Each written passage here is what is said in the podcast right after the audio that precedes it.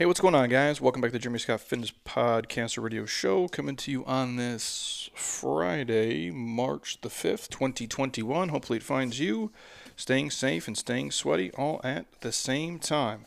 Today, we are talking with my homies, Trisha and Bryn from Movement Restoration. But before we get into that, just a reminder this podcast is brought to you guys by my homies at Athletic Greens. You guys already know, you've heard me mention this 8 million times. The one thing I take every single day. If you struggle to eat enough greens, and let's be honest, all of us do, this is the one thing I would take if I was you guys. Literally, just take a scoop, throw it in some water, slam it, and you're good to go. And let's be honest, all of you guys used to take shots at the bar of like Goldschlager and Jägermeister, and that stuff is disgusting. So this doesn't taste like a milkshake, but is the best tasting greens on the planet by far. So if you guys are taking 14 different pills and you want to make life simpler, hit me up right now. We talked Athletic Greens into giving you guys a year supply of free vitamin D and five free travel packs with your first order. If you guys want to check it out, the site athleticgreens.com slash Jeremy Scott, or if you're really on the fence, you've heard me talk about this 8,000 times. Hit me up, email, DM, Instagram, the contact page on the site. I don't care. Monica will send you a pack right to your front door. You can try it. We sent a pack to Australia last week. I think Germany as well. I'll send these things all over the world. I don't care. If it helps you guys be a little bit healthier and literally just make your life a little bit better. So hit us up. Otherwise, the site, athleticgreens.com slash Jeremy Scott, and you guys are in business. So with that, we are talking with my friends from Movement Restoration. Now, some of you guys are listening and like, Jeremy, what the hell is that? Well, I'm going to read right from the website, if you guys don't mind. This is a massage therapy concept that focuses on restoring natural movement back to the body through individualized, individualized, I can't read today, massage treatments. Each of the movement restoration soft tissue and specialty massages are designed to improve an individual's range of motion, enhance flexibility, and increased circulation. They are located here in beautiful Scottsdale, Arizona and they cater to anyone with restricted movement, compressed joints, tight muscles, discomfort as a result of repetitive motions, and positions from daily activities and or their jobs. Basically, this is all the stuff you guys need to be doing in your life every single day. Very tied close to the mandatory mobility posts I make every single day on Instagram because I do believe it's important. These are the people where my wife and I go to get work done as well. I don't like a lot of people touching me, um, but I let these guys do it. So that's where I'm at. So we have Trisha Hawes here and Bryn Martin. They are the co founders, the owners, they are the people at Movement Restoration. So welcome, you too. Thank you so much. Thank you for having me. Great to be here. Yes. So for everybody listening, I just rambled on a little bit, but what um what exactly do you do at Movement Restoration? Uh, we take care of the body. Uh, we're going on 20 years now this month, actually. Uh, so we've been in this industry a while. We've seen the industry evolve like crazy. But our focus and our mission when we first started, Bryn and I, was to elevate the expectation that one would have when they get a massage. We felt that that uh, expectation was a lot lower than it needed to be. And so we wanted to kind of up the ante with the quality out of the gate. So that's been our focus, our mission. We customize all of our treatments to the person. So sometimes people say, "Well, what what do I schedule when I come to movement restoration?" And it's like just schedule and we will do the rest. We customize everything based on your activity level, where the positions that your body is in every day and what you are or are not doing when it comes to taking care of your body on that back end of just using it. So that's our focus. Um, we we train all of our therapists. We're very picky in who we select, and then we train them ongoing so that we ensure that there is always that constant quality. And we've um, been immersed in the athletic world too, so um, that quality, you know, kind of goes through to no matter who comes to movement restoration. And so you guys have you do have two different locations and spots. So for the local people who are listening or anybody who comes to visit, you have movement restoration and then you have balanced as well. And so the difference between the two, if if someone's listening or they Google it and look it up. Yep. So balanced is recovery uh, side of things. Balanced was kind of born out of movement restoration. We did a lot of testing with balance. Um, we've been in and out of the athletic world, as Trisha had mentioned, in the best facilities in the world, um, seeing how athletes recover. And so, Balanced has ice baths, hot tubs, infrared sauna, Normatec, and we do offer um, massage there as well. Um, but right now, primarily just focused on recovery due to COVID. Um, and so, think of Balanced as a gym, but for taking care of your body. So, you can come in, drop in and really custom the recovery to you specifically. Um, movement restoration is going to be the more hands on, one on one, specific treatment, individualized massage therapy you're going to get in a private treatment room, um, more focused there. And so the best way to think of it too is balance is more like that routine maintenance where you might be coming and getting your massage once a month. You can utilize the recovery services at balance to take care of your body in between. Makes sense to me. What um so the origin story. Why why get into this? Why do this? Like no offense. I don't want to be a massage therapist. Like, a, it's just the, man. the I always think like my hands would be just br- brute, like to be the worst at the end of the day. See, and that wasn't my number one focus. This is Bryn speaking now. My number one thing was touching bodies. Like I couldn't do that, so I handle all the business side of things. But yeah, I'm totally on your on your kind of boat where I much more enjoy the numbers, and uh, I saw an opportunity and uh, opening movement restoration with Trish about 15, 16 years ago. Um, and I was passionate about sports naturally, um, so we really have gotten a niche there and working with uh, elite athletes in the best training facilities, like I said, in the in the state and um, we work with the Phoenix Rising exclusively as our massage therapy and recovery. And for me, the sports side of it is really awesome because I was an athlete growing up and I played a lot of soccer growing up. So now it's like working at that professional level, which has kind of always been a dream. And then obviously the stories working from uh, uh, or growing up in a healthcare oriented family. My parents were both nurse practitioners kind of always had a passion of giving back to the community in some healthy way. Um, but obviously didn't want to be a doctor either because again the body thing the blood thing no i don't want to deal with that. And you got to be like so smart. Yeah. So smart. Yeah so i'd rather do the business stuff again but um, so that's kind of where my passion grew is just seeing my parents uh, in the community giving back in that way um, and trying to do something on my own that was health driven um, and where my passion really was was with movement restoration and, and balanced. Yeah. And you touch people.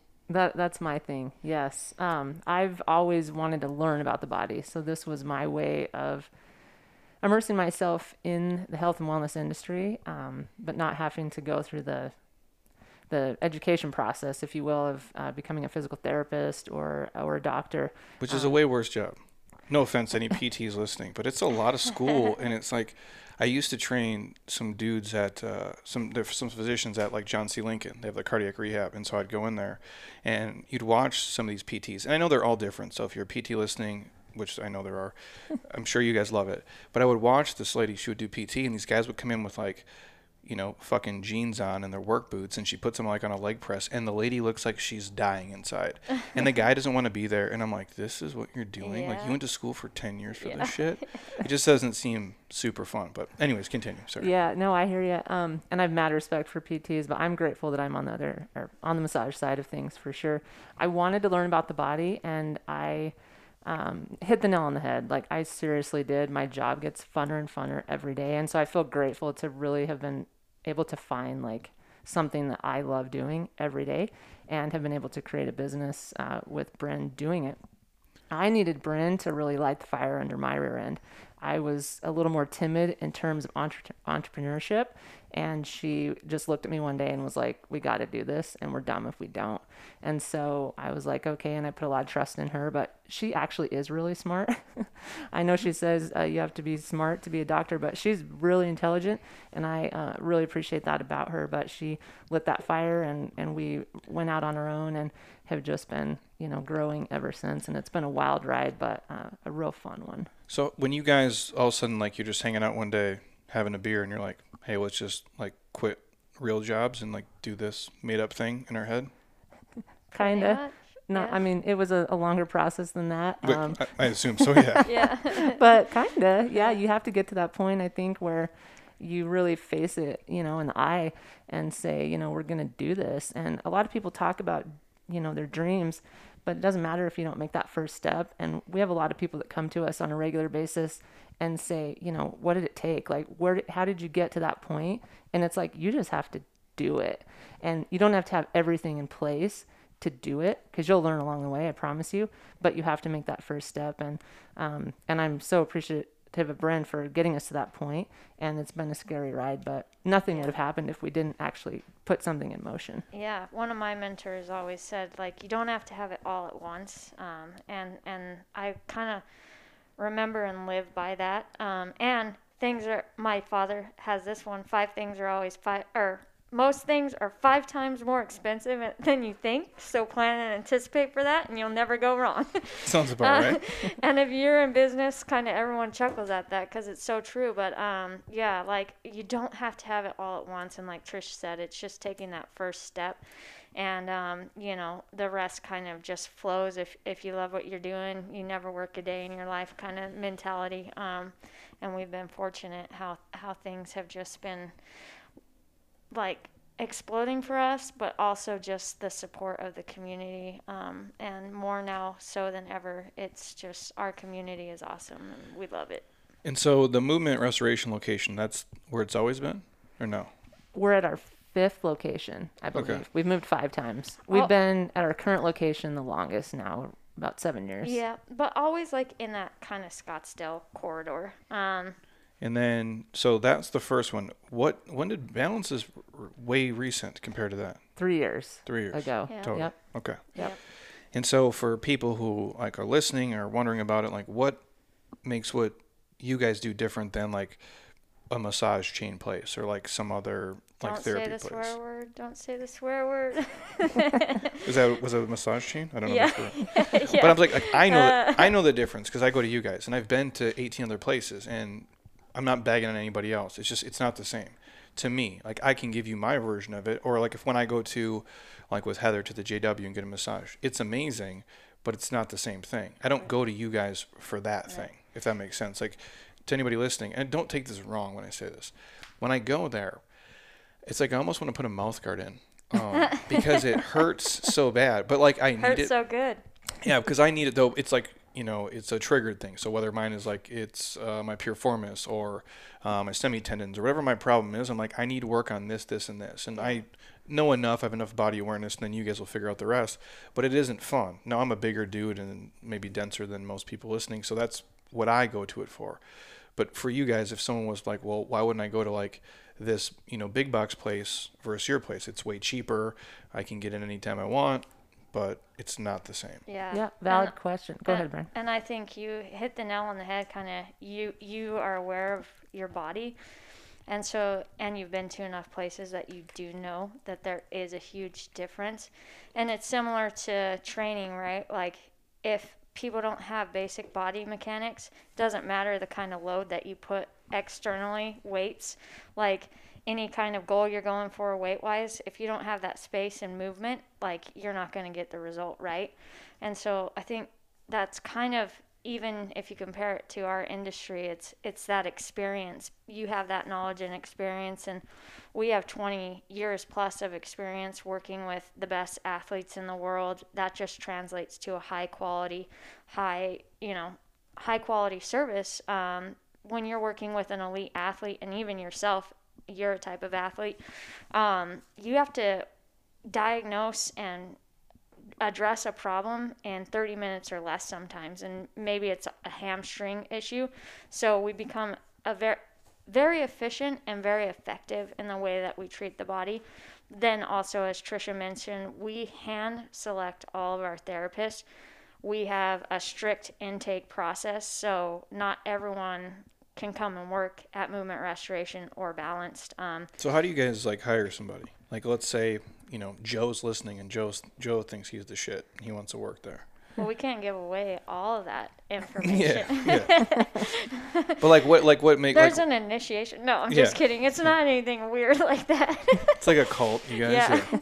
yeah. um, no, we just obviously we recruit in a very specific way. We're looking for a very specific person, uh, therapist with a very specific skill set, and some things can be taught, right? Like some things we can learn, and some people are just natural at it. Like Trisha, I don't know how many people she's worked with and worked on, and they leave their physical therapist because they're seeing more results from the manual therapy with Trisha.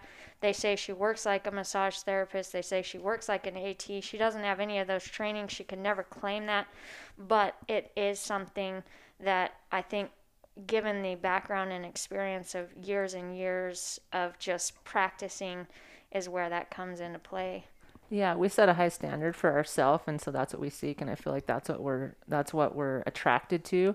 We've just been putting uh, seeds in the market for 20 years, and so there's individuals in the community that know what we need, what we're looking for. Uh, we get a lot of referrals uh, for therapists, but then they come and and we meet with them and kind of learn their energy and, um, you know, all the the stuff that's not related to massage, and then they put their hands on me, and I can tell pretty quickly um, if they have what what they need foundationally.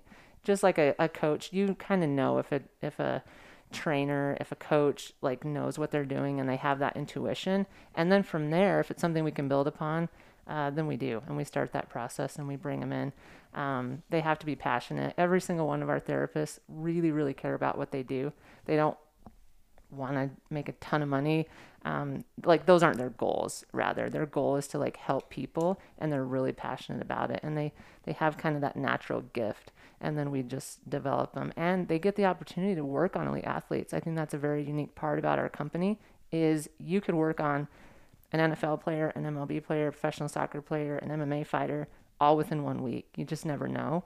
And so that that opportunity is really unique for a therapist to be able to have that on a weekly basis, and it helps develop them without even trying. Well, yeah, because like you're the field is similar to fitness, and the barrier for entry is not ridiculously hard. It's like a, a realtor. It's like a chef. And the example I always give is like, you know, I'll do something, and then Heather will, and Heather hates doing this, and she's getting better. She gets older. She's starting to give a fuck less. but people would ask like what I do, and she tries to describe it, and then like just oh he's just a, he's a trainer, and then like oh yeah so is my you know so is my cousin Susie, and I'm like we're not the same, bro. Like I don't say that negatively, but we aren't the same. It's like you know the guy at Waffle House is a chef, and Yeah. so is Bobby Flay.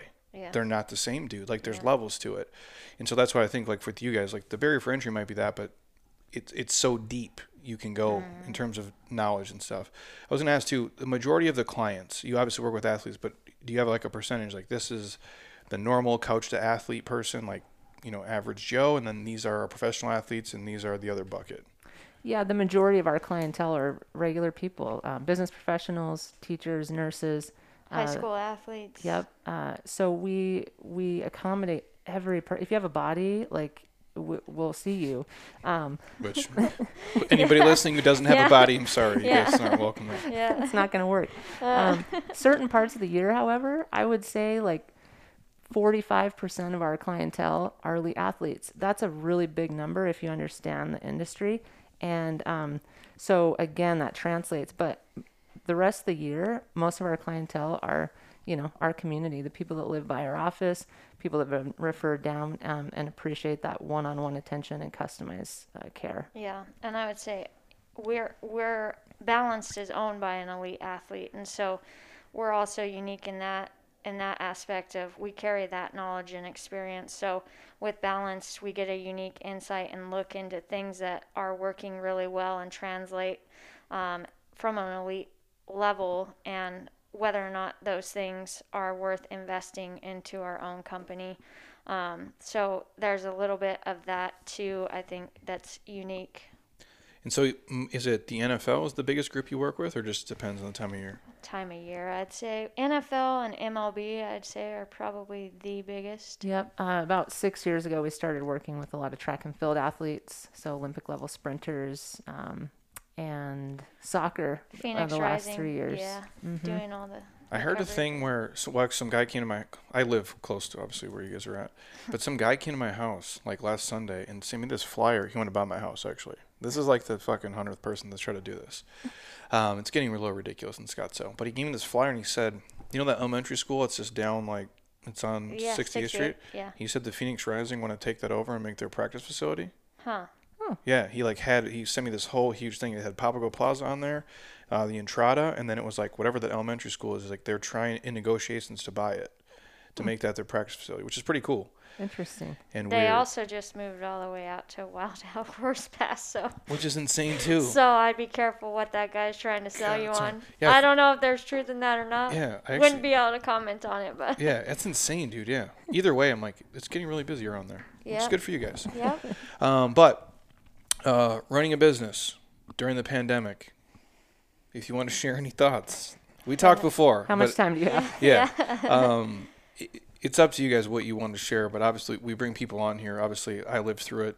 This Yeah. 2020, the shittiest, Chaos. the shittiest year Chaos. for sure.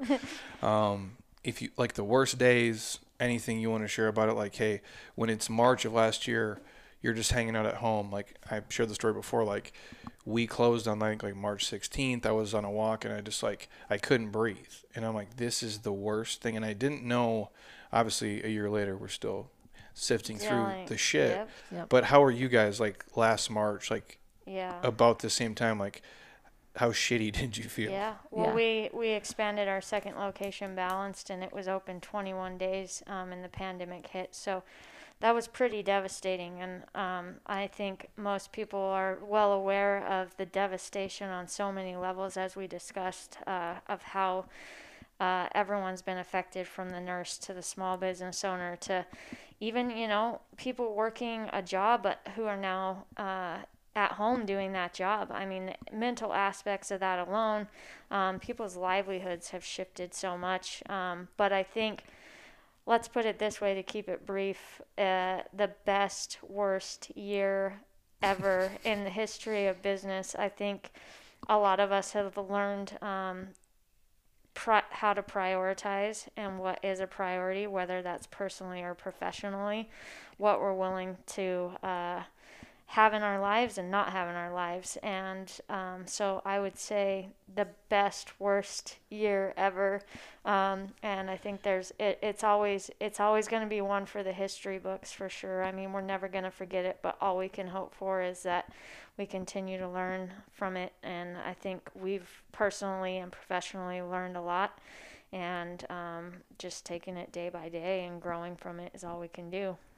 Like when you're in it, like I always go back to this, like when you're you're closed and you guys obviously you touch people um, all day, and they're telling you like, hey, be ten feet apart from somebody and don't touch them. Like oh yeah, yeah. you got to be listening and being like, what the fuck That, are we doing? how does that ever work? Yeah. Yeah, like, what did you think? It's not gonna work. Oh, it's it's silly, and it, it was silly to be there. And there's definitely moments that stand out in my mind when I go back, um, which I go back pretty much daily still. Um, but I'll never forget the day we um, had to let basically lay everyone off. That I was going to ask you that. the Yeah. What did you do with your people? Just tell them, hey. Well, they we That told them the that they that we had to close. So Yeah, that means they don't have a job and Mm. and we were hopeful and we said that we had promised that we would continue to stay on the front lines to figure out how we could reopen and what that would look like and we anticipated much change but we were going to definitely stay on top of it. But we couldn't offer them work because we were mandated by the government to shut down. And so it was horrible. And we tried to you know be kind of a let them lean on us for advice but like there was so much we didn't know about. Like we can't tell you know anyone what to do. in the dark. so so that was really challenging um, but that was definitely one of the worst days.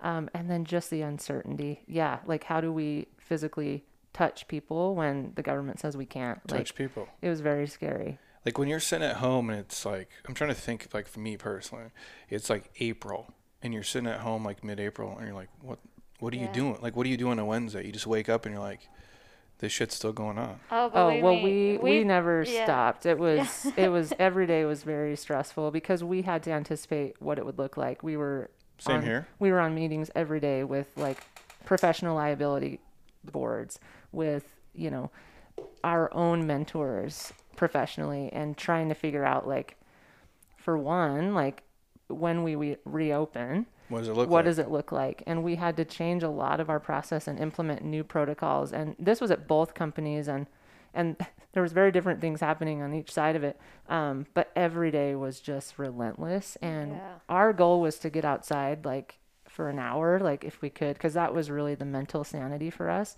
Because there was so uncertainty. It was a very very dark place to Yeah. be. Like it was s- scary. Stressed. Oh yeah, and like you said, just uh, like what am I doing here? You know. Um, and sometimes it at times you thought you're never gonna get back on top. Your joy was just getting sucked and sucked and sucked, inch by inch. But um, fortunate for all of us, um, we were given that opportunity to have a second second chance at it. I guess if that's what we're calling it. Yeah. Even though it was it was taken from us, but it's just a weird way of So- looking at it. And did you guys close twice or once?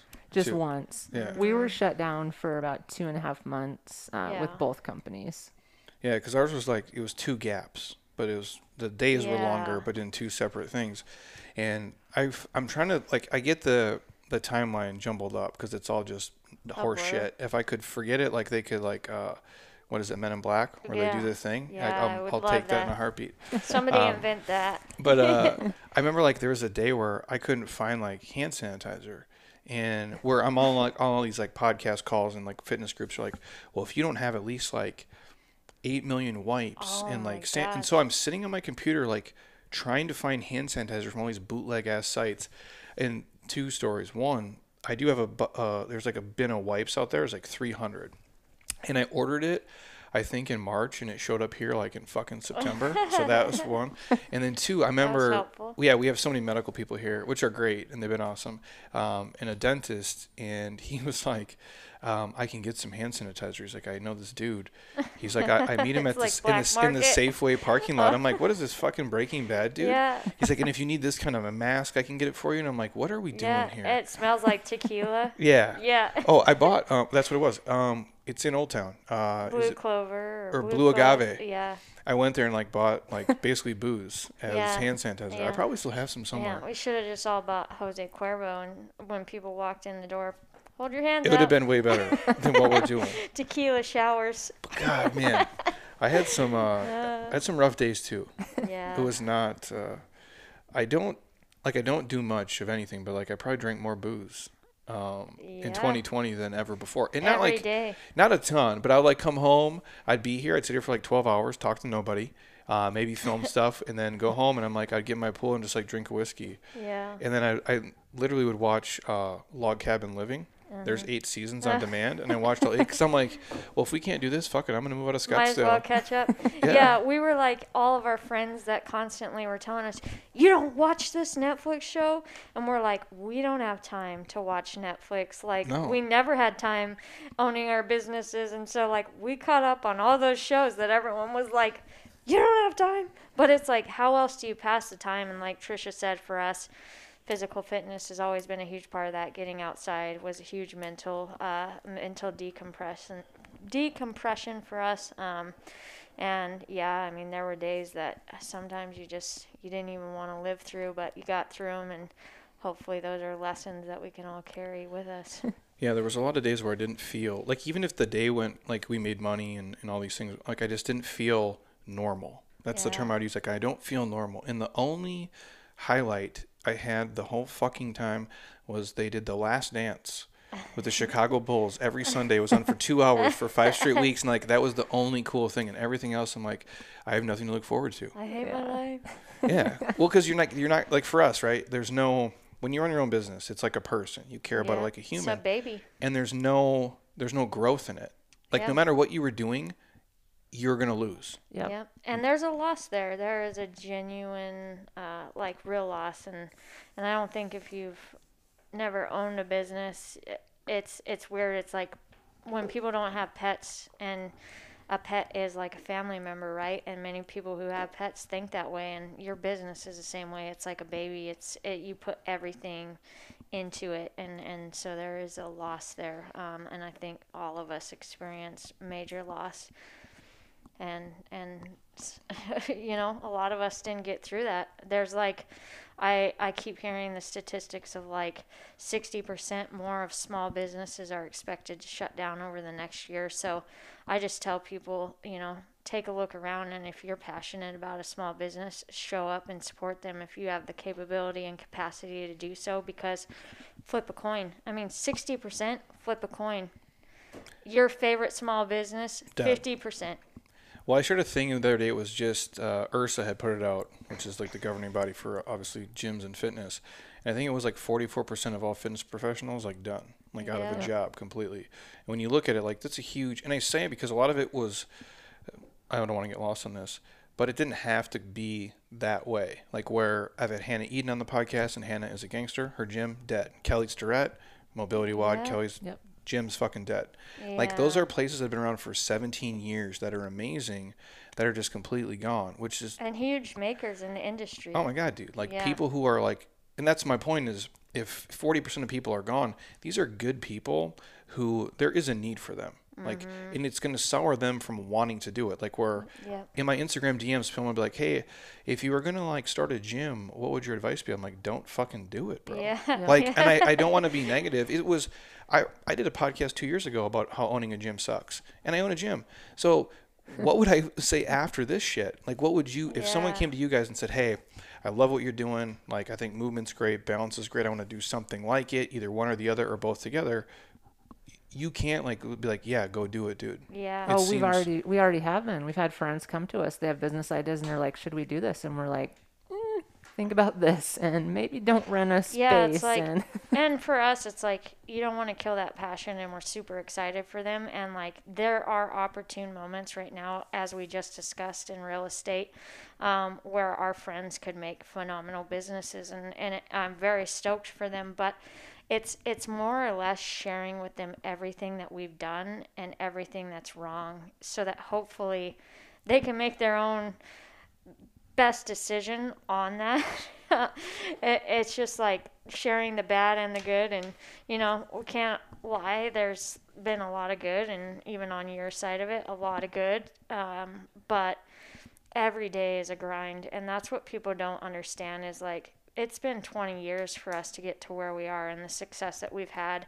And we have people all the time um, before the pandemic that would ask us, like, how do I start a balanced? Like, they just think it's like that easy, you know? And it's like, this wasn't born overnight. It didn't happen overnight. Success doesn't happen overnight. And so most people have to realize, and we tell our friends, like, there's not a day in your life that you will not think or talk about your business. And if you can't do, like, it's like, if you can't deal with that and sit in it every day, then this is not not for you. Because it, it is your life. Yep. Yep, Like- it's your kid. Yeah. I mean, I'm dumb enough to put my name on the building, so then I'm really screwed and I have to be here. I People didn't. know who you are. Yeah, I didn't think it would be that, but it is this thing that you'll never escape. There has not been a day in I've been 11 years solo, like 15 total, that I haven't done something for it. Like I don't care if I'm in Bora Bora on the Yeah. Amalfi Coast. I'm like on Yeah. the internet, returning messages, creating content, doing something Mm-hmm. every fucking day. And you don't have to be that way, but on the same note, you'll never it'll never be what you want it to be if you're not Yep. Yep. and that's the tough part. So when people ask, I don't want to deter like a 25 year old kid, but I also when he's like, "Well, I want to do what you do," I'm like, "You don't, bro. Like you don't want to do this. You don't want to wake up at four every day and do all. It's fucking Friday night. We're here doing this. Yeah. Like a normal person doesn't want, isn't crazy enough to do this and do it repetitively for a decade or two decades or three decades because there's no way out then. Yeah. So Well, now you have to plan a pandemic as an option. We didn't oh plan that as an option. I never thought Yeah. about that as an option. We knew that we could work hard enough and we were disciplined enough to get through anything. But and prior pandemic? to March, that served us. And and we worked really hard to create a really good business. And within days, there was no nothing separating good businesses from bad businesses. We were all at the same level that fast. And that's really frustrating as a business owner because you work for that security. You know if you work hard every day for 20 years, you're going to have a decent life. it builds on itself. Yeah. Yeah. And that was gone. And so now I would tell someone wanting to open their own business, plan for security, including a pandemic, because that could happen. Well, it deters you like a normal person, and that's for me too. Like to to grow it bigger. And Yep. I, I'm not doing it from a place of like scarcity and I'm nervous, but it's just common sense where in business you're taught to leverage certain things. It's what it's why it's I'm not a debt person, but that's how debt works. Like people leverage debt in real estate to buy this, to buy this, because you can buy it on percentages. Twenty percent down, I can get this, I can acquire this, and it just keeps going. And in a perfect world, that all makes sense. But when the world's not perfect, then you're fucked. Yeah. Like if you guys, we're gonna do four different balances, we're gonna do this. I'm like, well, it works when it works. But if Yep. one thing goes wrong down the line, it's like, and how much stress do you want to eat? Like I would never want to relive. And if this same thing happened again, I'm cool because now like I have. I'm not cool because I'd still fucking hate it.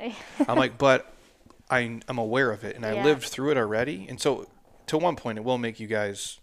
Stronger. Ten, I mean, you're fucking bulletproof Stronger, smarter. for sure. Yeah. But it also it's this it's this traumatic thing you live with where it's like, well, I don't want to open up another place Yep. because what if we lose all this stuff doing that, which is a shitty thing, and I think a lot of people would feel that if you want, and your guys' stuff is better than the restaurant, because Jesus Christ, how would you want to open a restaurant right now? No, yeah. Like after all this, and but we still need them. yeah. Yep. And we have many friends who are small restaurant owner, owners, and um, I mean, it's just you can't. Right now, it's like the inflation on leases. Like, if anyone signed a lease prior to 2020, Tough, man. everything's inflated. I mean, for a small business owner. So, but but you know that doesn't change, and the costs only got higher as you discussed. Like the hand sanitizer that we all Oh, had to go out and buy, the face mask, all the additional PPE that we had to go buy is what they called it. And uh, the fact of the matter was, they jacked up all the prices on that. And then there was a time at which I felt really guilty because I have family in healthcare working the front lines. I didn't want to go and buy all that shit because then I felt guilty for the people that needed it. You know, it's like, how can I justify the N45 mask when it's like that person in the hospital doesn't even have one and they're reusing the same damn mask? It's like crazy, you know. So there was there were so many levels uh, from a mental perspective that, um, I, like I said, it's it's overwhelming if you think about it too much. You can go down the rabbit hole. Yeah, there's parts I'm definitely gonna just bury and uh, and not think about moving forward. Yeah, yeah. Uh, I had to ask though, just because I'm like, you guys lived through it like I did. We're close in geographical Yeah. location, so. Um, but to the, to the people you guys work with, obviously, if you're going to like assess somebody, like a normal like coach to athlete person who comes in, they just walk in the door. Like if you know, Debbie's listening, she's like, well, I want to come check it out. She just walks in and says, hey, here's what I do. I sit all day. I work out a couple times a week, and then you just ask her a handful of questions and then just get into it. Pretty much, yeah. Um, Because you've been doing it forever, obviously. Well, and that's what that's really what we train our therapists to be able to do is like how to have an effective like how can you be efficient in that assessment process while you're also observing things, moving their body around and then treating them in the same session. So there it, there's definitely a process to it, but um, your body basically in a nutshell what it presents is what it what you put it through. So your body is a result of everything you've been doing every day. So we have to figure out what those things are and then create the balance. So if you're sitting at a desk all day, you're obviously flexing your hips, your shoulders, your neck all day. We got to create the reverse. That's why yoga is so amazing because it opens up the body. But we got to create the same thing on on the massage table and then figuring out like, you know, in your own movement patterns, like what are things you can be aware of? Um, you know, what's your diet like? Which that's not really our focus, but It matters, It, yeah. it matters, and it's it's helpful for our staff to have an understanding of it, so that they can at least point you in the right direction. But you have to be aware of what you're putting in your body as well. So we try to be as efficient as we can, and then we create a, a treat a customized treatment plan for you moving forward. So if you your schedule allows a perfect scenario where you can come in at the frequency that we genuinely feel would be the most effective, then that's what we suggest. But then we work with you in your own limitations to try to find a happy medium for results. And so, if someone comes in, do they do you suggest they work with the same person typically, or doesn't it matter? Do you guys like cross reference? Say, hey, you know, Judy, her traps are shit, like her posture's garbage, and then you kind of just walk amongst each other and, and kind of share what you would do, or does it matter? For Is it- us, yeah, the treatment and the frequency is the most important thing. And because all of our therapists are awesome and amazing at what they do, um, we typically say don't interfere with y- your treatment plan. Make sure that you're getting in the work. And then if you have to skip a week and go with Brianna or instead of Emily or, you know, Allison instead of Brianna, whatever the case may be, um, it's kind of built in a way that you don't have to skip out on that because it's so important eh, when we're trying to make real change. Um, we can't undo a year's worth of bad habits in one session. You can't. What a shit! What kind of shit box you guys running yeah. over there? it's like losing weight, right? We can't just like if if someone comes to you with a weight loss goal, it's like Hundred pounds in a month? Yeah, Got you guys. yeah, Signed right up. Here yeah, I wish I had that secret recipe, Yeah. and I don't even need to lose hundred pounds, but you know what I'm saying. Yeah, for sure. I wish I could like, you know, get those magic apps that everybody's talking about. So. What's um? So if someone's coming in, like, what do you suggest the frequency? It's like, is it once a week? Is it twice a month? What's the? I mean, in a perfect world, obviously there's this, and then what's the realistic version? Because we do that here too. In a perfect world, everybody would come in here, they would do their mobility, they'd sit in foam roll, but let's be real. They bullshit with their friends, they work out, and they run out. That's Yeah. the reality. It depends. It totally depends, and I know that's such a frustrating answer, but it depends on you. It depends on How jacked they are. Yeah, like and how how often are you sitting? Are you going to be sitting tomorrow? So like we're going to work for an hour and then you're going to go sit for 8 hours. And then you're not doing stretching at home, you're not hydrated, you're not moving at all other than your life things. And so we look at all that. So it depends. If you're really motivated and you want to eliminate pain and you want to make obvious change quickly, we're going to have a more aggressive treatment plan obviously. If you don't have that motivation, if you don't have the financial means or schedule flexibility, then then it's going to take a little bit longer.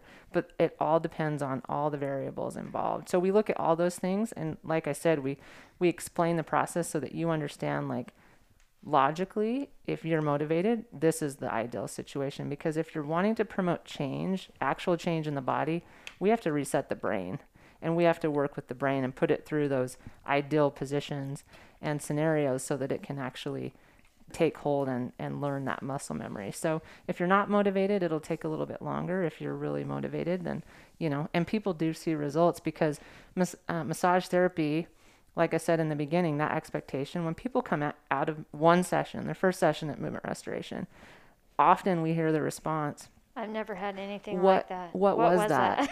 and we're like, well, you just had a massage, and they're like, no, no, no, no. Like I've been to this place. This that wasn't a massage. Like what was that? And that's where that expectation has been elevated, and so they will feel a difference. Um, nine times out of ten, people do that, and most of our clients come in regularly because we help them understand the process. This is how it works. You can't just come in once and then never come in again for a year unless I mean you could, but you wouldn't see the same results. So we just try to be transparent and and pass that education along to our clients. And then there are those rare exceptions where you take really good care of yourself and you just need the regular like one a month or every other month, you know, and and so that's the thing is like everyone is different. I th- I would say the one a month to every other month is is more rare, but we all get caught up in our life, right? And so we realize there's that aspect too, but um I mean, we we work with so many different people that it's like it's hard to say like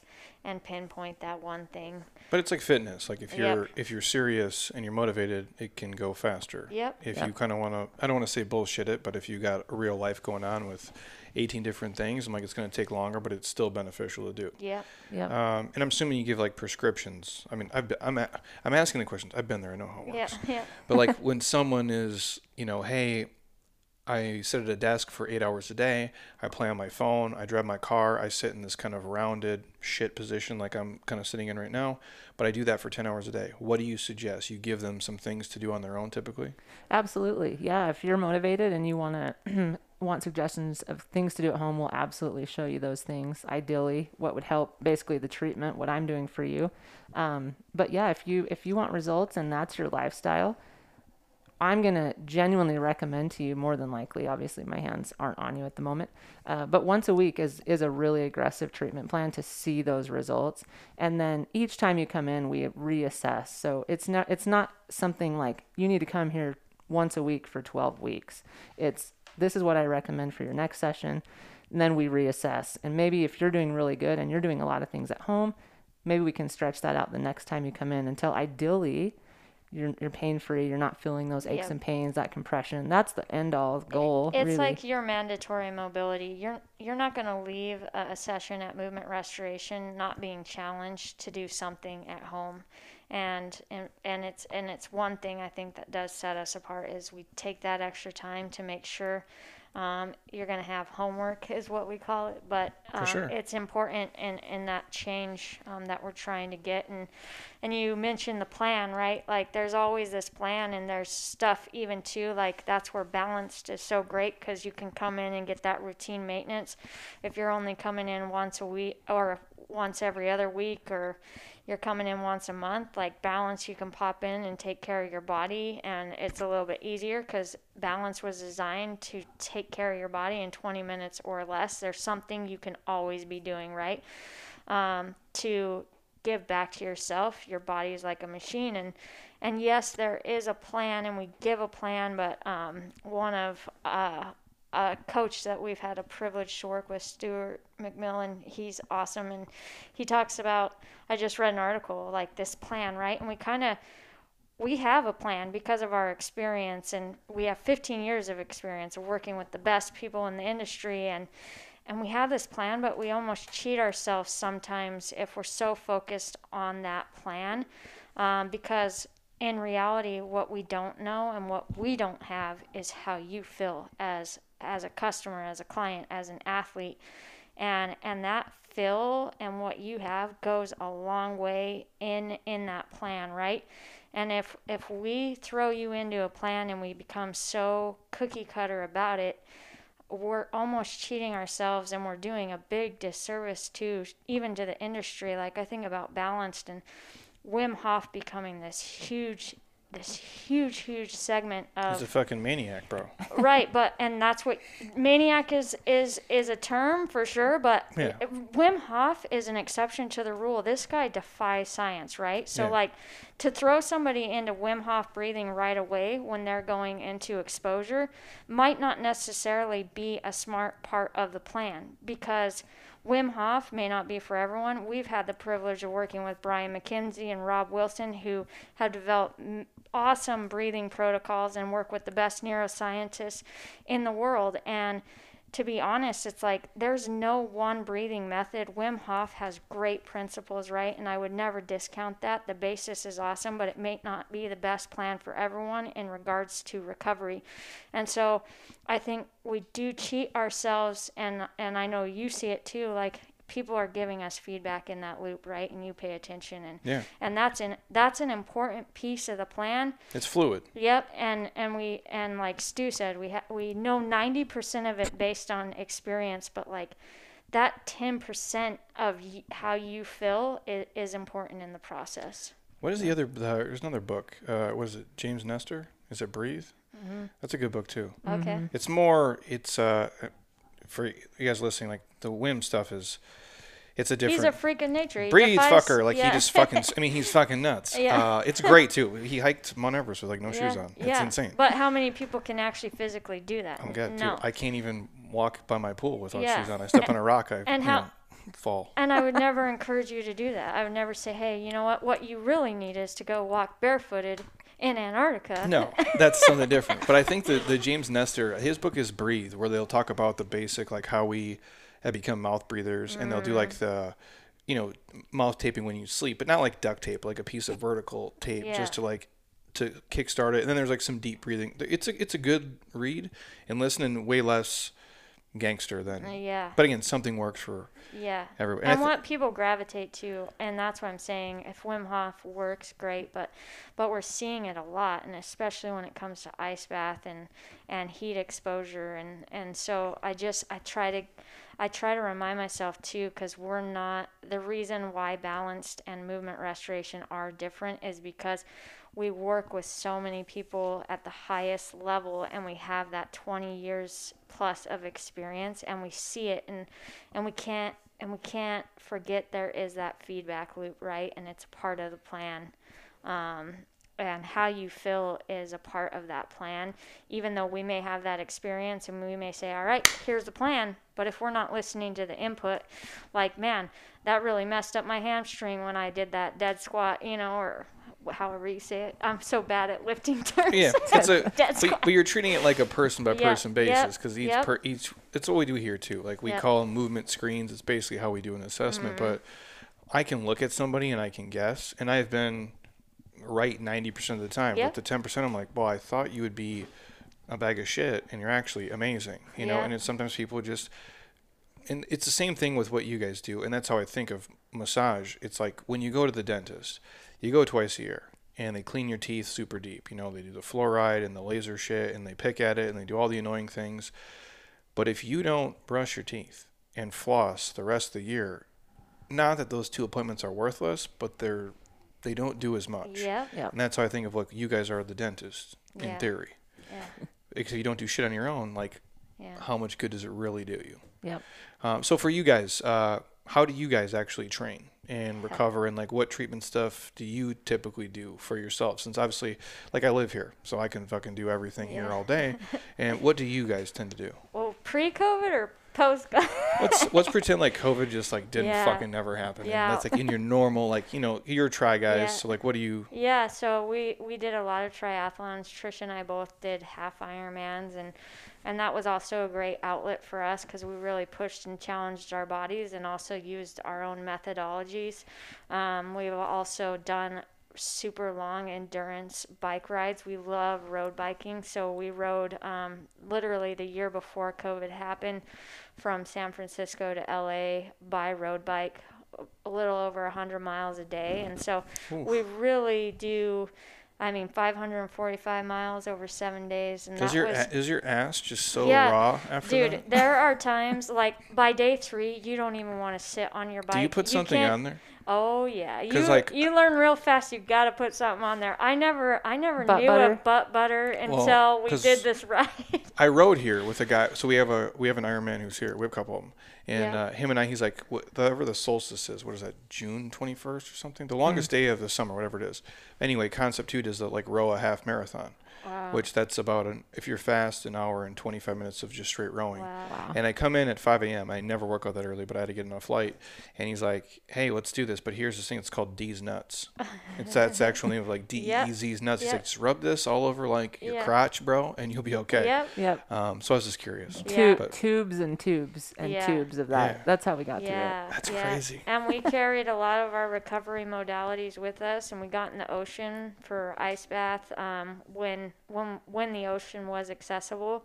Um, and then we spent a couple nights in Airbnbs where um, we really took advantage of contrast. And so, in in getting uh, exposed to these methodologies, you know, you do what you can, especially under those circumstances where you're putting your body through really intense exercising. Um, and so yeah, we're athletes, um, and we do we do utilize the recovery, and and it goes back to that plan. Like once you start kind of understanding how your body reacts to all these modalities, you can kind of then develop your plan of what you do. Now I only ice bath once a week, um, and that's enough for me, ten minutes. But I just know it's just what I need on a Friday um, to kind of reboot the system. How cold for people listening? Uh, our ice bath, we actually have three at balance. So one we keep at 44 degrees, the other at 55, and then another one is like in between 47. 48 ish, Okay. 47, 48. And again, the uh, you could throw yourself in 38 degree water. We've seen it done, uh, these Wim Hof workshops, but um, this water at between 42 and 52 degrees is medical grade. It's more man- Um, it's more manageable too. Yeah, Yeah. it's it's medical grade, so it's effective, right? And again, we're not. I'm not giving myself a routine that an NFL athlete does because I'm not an NFL athlete, Really? obviously by any means. I didn't yeah, know. I didn't- secret thing you didn't know about No. me. You're not re- not really not really built for it based ju- on I- most the of the Cardinals athletes. just drafted me. You Yeah. you just- yeah. You and you and JJ Watt. yeah, yeah. know. We're their secret we- secret weapons. Um, but that's you know, uh, I kind of have my routines now, and Normatec, which I know you've done and you like a lot too, Jeremy. And so, Well, because I one time walked into your place and you're like, oh, you can. First of all, Um, I'm not doing any cold plunge shit. So let's just get that right out of the way. The next podcast will be in the cold plunge. We can no- do those Kevin Hart. There's oh yeah, like the ice yeah, tub thing. the ice tub. like I still remember in college, like if you well, first of all, like what you would do is like you sprained your ankle, they would tape it like forever. So the rest, which is so annoying, and I hated it. Um, but when you do it, you would stick your feet in these ice buckets, Oh, the and like are the worst. the just the I mean, I live here. I grew up in Minnesota, so I've lived through this misery already. That's why I came here. And remember, I walked in. I was like, well, you can do the cold plunge for for 20 minutes, or you can like sit in the Normatec boots for like an hour or something crazy. And I'm like, what do these Normatec boots cost? Like kind of like 1500 bucks. I'm like, fuck it. I just bought a pair myself. And so now we have the whole setup at my house because I'm like, A, I don't have an hour to come sit there every single day. Um, and 20 minutes isn't going to be enough for me. And two, I'm not sitting in this cold ass water for 20 minutes because it's miserable. Like I, I get the benefit. There's people here who go in their pools. Yep. yeah. Like I got a lady here, she's like 70 years old. She's like, I go in my pool every day when the sun comes on it at noon. I'm like, Lisa, your pool's like 50 degrees, dude. Yeah. But Pools she's- get cold here over the winter. They swear by it though. Over the summer, and not not so great. I know it's like a, it's like a yeah. hot tub. basically. yeah, the amount of money you'd spend in the ice alone um, to make your ice bath at home. I mean, we've done the numbers. It just makes sense, obviously, and you're getting It's a pain in the access. ass. Yeah, you're getting access to all those other tools, the infrared sauna um, and the Normatec, and and and so therein is the value is you're getting access to a lot more that is very beneficial, um, and the cost per visit is nothing to compared to what you would spend in that ice alone. Um, so that's kind of the way we we kind of break the cost down, um, and also yeah, you could get all this stuff in your house, but the maintenance of, of ice baths and I mean we we are unique um, in Arizona. We have a spa certification because we pride ourselves on quality, but that, believe it or not, is not required in the state of Arizona, which is kind of gross. After I learned that, I will never get in a public pool again. I will only get in our baths because I know how they're treated. No, dude. Well, the public pool, you just have to assume like you're basically swallowing like ounces of urine Oh, every time you're in there, and that's and um, that's the best case scenario. of it's what's going not down your mouth? just the public pool. It's, It's true. like if they're not spa certified, any resort, whatever, I just will not do it because man, there is a difference in quality for sure, and and that alone is another thing that sets us apart. Um, but it's it's kind of disgusting, you know, the things you learn about water, um, and and we do it right. So, like I said, you could certainly implement all this stuff in your house, but the maintenance alone and all of these tools and just you know doing it right, uh, there's value in that as well. But Um, most people aren't gonna buy like I, I bought all the Normatec shit, but it's like two grand. yep, You know, but this is what I do. So and, it again, makes sense yeah. for you and your lifestyle. Yeah, yep. we have a hundred of the massage guns here, and like every other like everything manually you can do. Like we've bought it, but again, like this is what I'm me though. Like the average Joe at home, and this is how I think about fitness too. I'm not a home workout person. We make a ton of money, and that's the biggest pop. We have people doing programs in 70 countries. It's ridiculous, but they're doing it digitally, like from their living room. Um, if that, I would never work out in my living room. Never. Yeah. My dog is there. There'd be hair on the ground. It's just I, this is where I hang out and I relax Yep. Even for me, most of the recovery stuff I do is not at my house. Once in a while, I'll have Normatec boots on on my couch, but typically I do all that stuff here because I don't want to mix the two things. And that's like Yeah. for most people too. Like, yeah, you could buy all this shit at your house, but can you really relax and recover there when your kids are running around, your dog's going crazy, Yeah. and so There's that mental s- that mental piece of it. You're absolutely right, and that is a huge piece of recovery too, and that's all about balance. So true. And I love all the studies now too. It's like it's so hard and people you're not the only one, Jeremy, to say there is no freaking way I'm getting in a cold tub. And some people never do. I believe you- it's amazing. Well- I'm just a, I'm just the softest dude on the planet.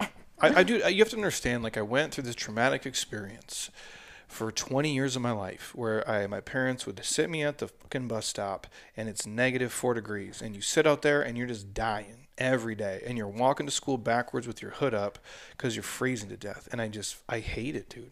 I hate it here when I wake up and I come in here and it's 45 degrees in the morning. I'm like, this is the worst. Where do we live?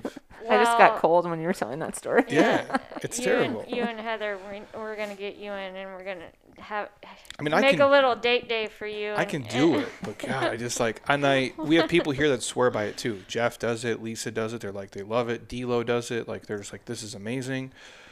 But I just, I'm I'm different. Oh no, you're unique, and everyone is, and everyone brings a different body and a different story to it. So, and and I bring in the study part of it because this is an aspect that we were kind of surprised by when we opened Balance.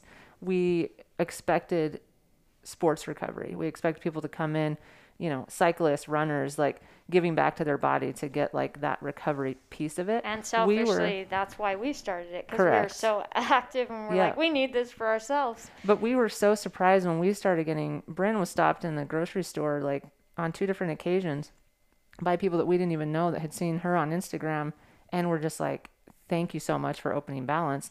They had autoimmune diseases. They were firemen that were exposed to chemicals, and they were able to find this relief at Balance for these weird conditions that um, we had no idea we would attract that kind of need.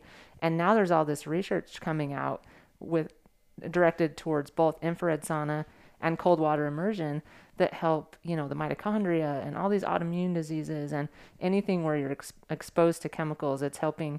It's actually people are starting to utilize sauna to inc- to increase um, or to eliminate the the opportunity to attract COVID because when you're exposed to heat, your body thinks it's being exposed to a virus. So it, it builds up this tolerance. And the study I read was like 34% it reduces your risk to even get COVID. No And shit. so And there's- the infrared sauna. Yeah. Yeah. So there's this whole other side of like, It's the fever reaction they call Mhm. it, and when your body heats up, it kind of goes into a fever reaction. Um, so it's training in a in a way. I there's guess, something yeah. that happens in the lungs. I just read this article and need to read more, obviously, but the the lungs build this this tolerance, and you're able to you know to breathe better. And and I've I've been hearing a lot of this about post COVID. There's these post COVID treatments. There's post COVID PT clinics that are opening up just directed towards people that have gained um, have gotten COVID and are still having like the effects of it, No and they're trying to work through this. So Yeah. Really? as as sad as it is, it's a little bit exciting for us because we know that you know it may create this alternative need for what we're doing um, to help people in this way. Well, my hope from, and I'll give, I'm gonna go down the sauna stuff too and go through this. My hope with all of this shit of a dumpster fire every year is that people would be healthier.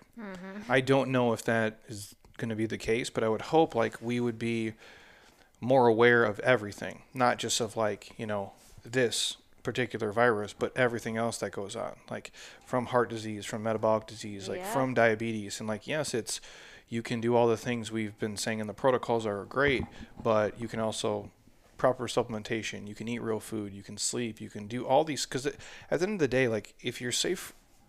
Particularly, like if you think you're safe from one thing, that's great, but there's still ten thousand other things that will get you, and it's like your lifestyle always has to be all encompassing, like physical, mental, spiritual, emotional health. Like all those things are real. Like that's the pillars of fitness we do here.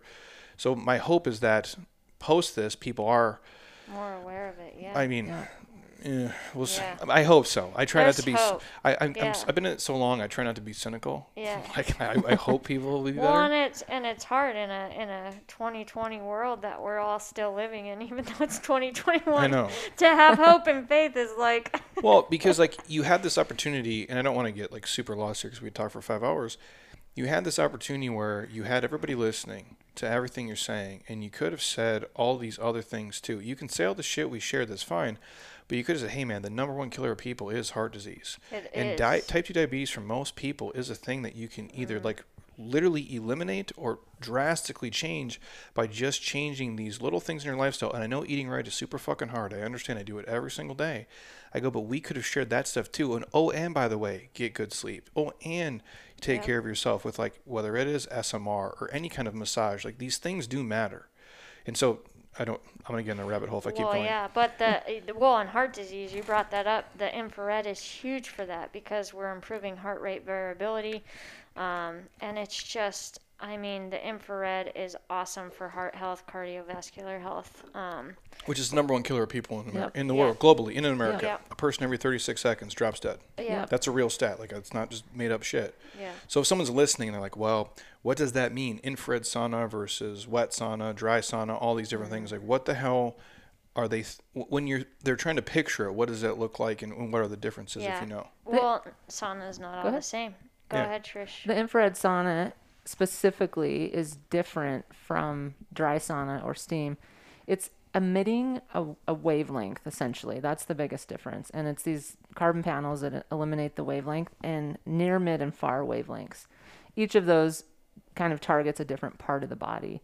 Um, but when your body absorbs this heat essentially, and it's inside out, so it's not just in the air, it's actually penetrating your body from the inside out. Your body eliminates up to two and a half times the amount of toxins that it would in a dry sauna. So it's two and a half times more effective because it's that inside out heat. So when that happens, a lot of other things are happening as well. It's increasing your heart rate, your um, blood pressure stays neutral, so your HRV uh, increases. It's working your heart basically the same way that your heart works in a workout, a moderate level workout. So you can utilize that in many different capacities. You can utilize it after a workout so that your metabolism continues um, to to work, and uh, or you can just use it for general heart health. The other thing that's really cool um, in terms of uh, muscle mass, uh, and and our friend Rob Wilson actually tested this. He wanted to see the effectiveness of infrared on muscle mass. This guy's huge. He's a coach uh, in Virginia Beach. He works with a lot of like special forces military men. He stopped lifting weights completely for 30 days. But the one thing he did every day was sit in an infrared sauna for I think between 20 and 30 minutes. At the end of the 30 days, he tested his muscle mass. He lost zero muscle mass. He didn't lift for 30 days. No shit. So what did he do? Just like walk and do aerobic stuff? I don't know. Uh, just- That probably. part I don't Just know. ate ate pizza, drank beer, and then did infrared sauna. But even doctors, um, we've had clients come in, doctors sending their their patients in because they have a cast or whatever, and so they want to prevent atrophy from happening. Um, so it's it's not the first time we've heard it. It's definitely not uncommon to uh, utilize sauna in that infrared sauna in that way, um, especially when we're trying to retain muscle mass uh, with a specific injury, for example, um, which is why you know a lot of athletes will utilize it um, when they do suffer an injury, um, and people just use it for all the other things that you had described. Yep. And I've even heard of triathletes using it for endurance training because of that, you know, increased heart rate, but you're keeping that blood pressure stagnant. So it's it's great um, if you know what you're doing, um, obviously for endurance training. And How So- long? How long are you talking? Like somebody goes in for ten minutes, twenty minutes, an hour. What's the what's the protocol? There's different studies. Most of the studies across the boards uh, showed 20 minutes is usually effective, and those studies, the participants are in the sauna for 20 minutes. Two to Um, three times a week.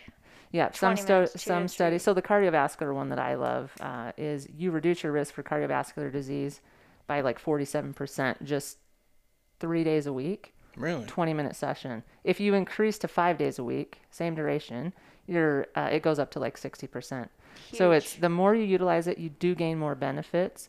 Most people don't utilize it for more than an hour. Um, if you're metabolizing, obviously you're going to just continue to metabolize um, in the heat. But most of the studies that I have read, nothing exceeds an hour. Most of them are between 20 and 30 minutes. So we've organized balanced where most people are coming in for 30 minutes max. You could obviously book a longer session, but that's a, a pretty good sweet spot. And uh, it's just it's warm. It's hot. It's Uh-huh. warm, but it's not going to be like that aggressive dry heat that you have in a traditional You're sauna. di- where, you're, That's where like, it's like who who's the Yeah. most Right badass here. person? yeah, Can you and die? you feel yeah. like your lungs are burning from the inside out. Yeah, and and and infrared sauna is effective between 99 and like 178 degrees. So even at 99 degrees, if we had to drop that temperature for you, you're still getting the benefits of infrared. Balance is unique. Um, they're not all infrared saunas are treated the same. We have a sauna that is full spectrum, like Trisha described, so near, mid, and far. Every layer of the epidermis, which is key. Um, and so, if you are doing your research, that's one thing I like to add in there is if you're not doing full spectrum, it's not as ben- It just uh, not as on your- beneficial. Depends on your goal. So you've probably Yeah. seen red light therapy, for example. That's a near uh, infrared wavelength. Our, so we don't have the lights in ours because we opted out of, out of that because we're we're automatically getting it. It's our our saunas emit that near uh, infrared light is a near wavelength. Yeah, you So- have 'em- you do all three. Yep, you're not getting the the mid and the and the uh, far in the red light. It's just the near. That's gnarly. But it's if, if if Bill wanted to build within his house, he's got to drop a couple G's. More than that. Yeah. More than just a couple. So it's not happening. Because I've seen the ones where it's like, hey, there- here's like these red light things, whatever it mm-hmm. is. I'm like, but I don't. We had companies actually message us, and I'm like, if I don't know anything about it, I'm like, I can't yeah, just. and they're not all the same, and they're not all equal as anything in life. Just like a trainer, Yes, Well, just like a massage therapist, just like they're what all we were talking they're about. all similar. yeah. well, and to clarify, the Your cousin Becky, is that what you said? Yeah, said? she's fucking great. She's way better than me. No, we're- she's given up her whole life too. You just have never heard of her. Yeah. we're the same. uh, the red light targets the skin, so it's it's helping a lot of skin issues. Is why a lot of people seek the near infrared. But the the one that you guys have is not just. I don't want to say superficial, but not just the exterior. yeah. Yep, it's it's the whole body, all the way to the organs and the the structure. I gotta check that out for sure. So if we go to the next one, so I don't get lost in my, because I'm gonna go crazy here. Um, cold plunge, hot tub, benefits of the contrast therapy. When to do one, when to be warm, when to be cold. What's the difference? Like I'm sure it matters on the person, but just kind of like a, a general for someone listening at home. Like hey, because people always ask like, should I put heat on it? Should I put ice on it? And obviously that's in context, it's going to be completely different. But when- Yeah, just a normal person. Ice Yeah. is crucial in the first 48 hours of an injury.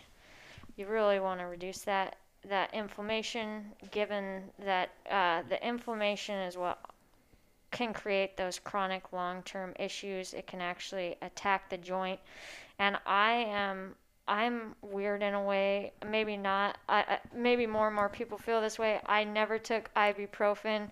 I'd always wait till my headache was like that migraine, splitting headache, or like I have this body ache, or my knee's swollen. And my parents are in healthcare, and my dad's like, you know, that's actually doing you a disservice. Like we've got to reduce that inflammation, right? So ice is one of the most natural, quickest ways to reduce that in the first 48 hours of injury. Um, but again, not everyone's dealing with injury. They're just wanting routine body maintenance. Um, and ice is great for just reducing overall inflammation in the body because inflammation is also a huge killer, right? It's what leads to all the chronic diseases. So, the things that we've been discussing in this entire podcast. So, um, that would be, I would say, one, it's like at what point in injury are you also, what are you trying to achieve? So if you so if you take that equation that Bryn just mentioned, if you've just ru- like hiked the Grand Canyon or you you did a big hike for the first Oh, I, time, or I've like, done it. I've done it. or like It's it, fucking terrible. yeah, and yeah. and or it's leg day and like you're walking like Frankenstein. Yeah. That 48 hours, you've done that activity within a 48 hour window. You want to think of it like just ice. Get that inflammation out. That's like where the cold plunge is to your benefit. just cold. Yep. Okay. And you're gonna do cold any any duration that you can tolerate up to about 12 to 20 minutes depending on the temperature. That's where our temperatures kind of vary. If you stay in the the warmer cold tub, you can do that for about 20 minutes. The other one that's like 44 degrees, it's like no more than 12 minutes. But if you're do but let's say you, you there's no way you can do that, but you want to do it because you think it's going to help. 30 seconds, you're getting the same benefit. So just do what you can. That's what we tell people is just do what you can. You'll work up to whatever duration if you continue to do it. But if you if you keep that equation, if you have an injury that you've had for let's say like 2 weeks or 2 years, that's a more chronic situation. You want to think of that differently because we're trying to promote healing in the body. So we want to pull blood to the area, and then we want to flush out all the waste. Pull blood to the area, flush out the waste. So it's more of a cleaning process, maintenance, uh, long term. That's when we really like the contrast. Yeah, so we're vasoconstricting with the ice and we're uh, vasodilating with heat. So we're really manually pumping blood flow back and forth to the area.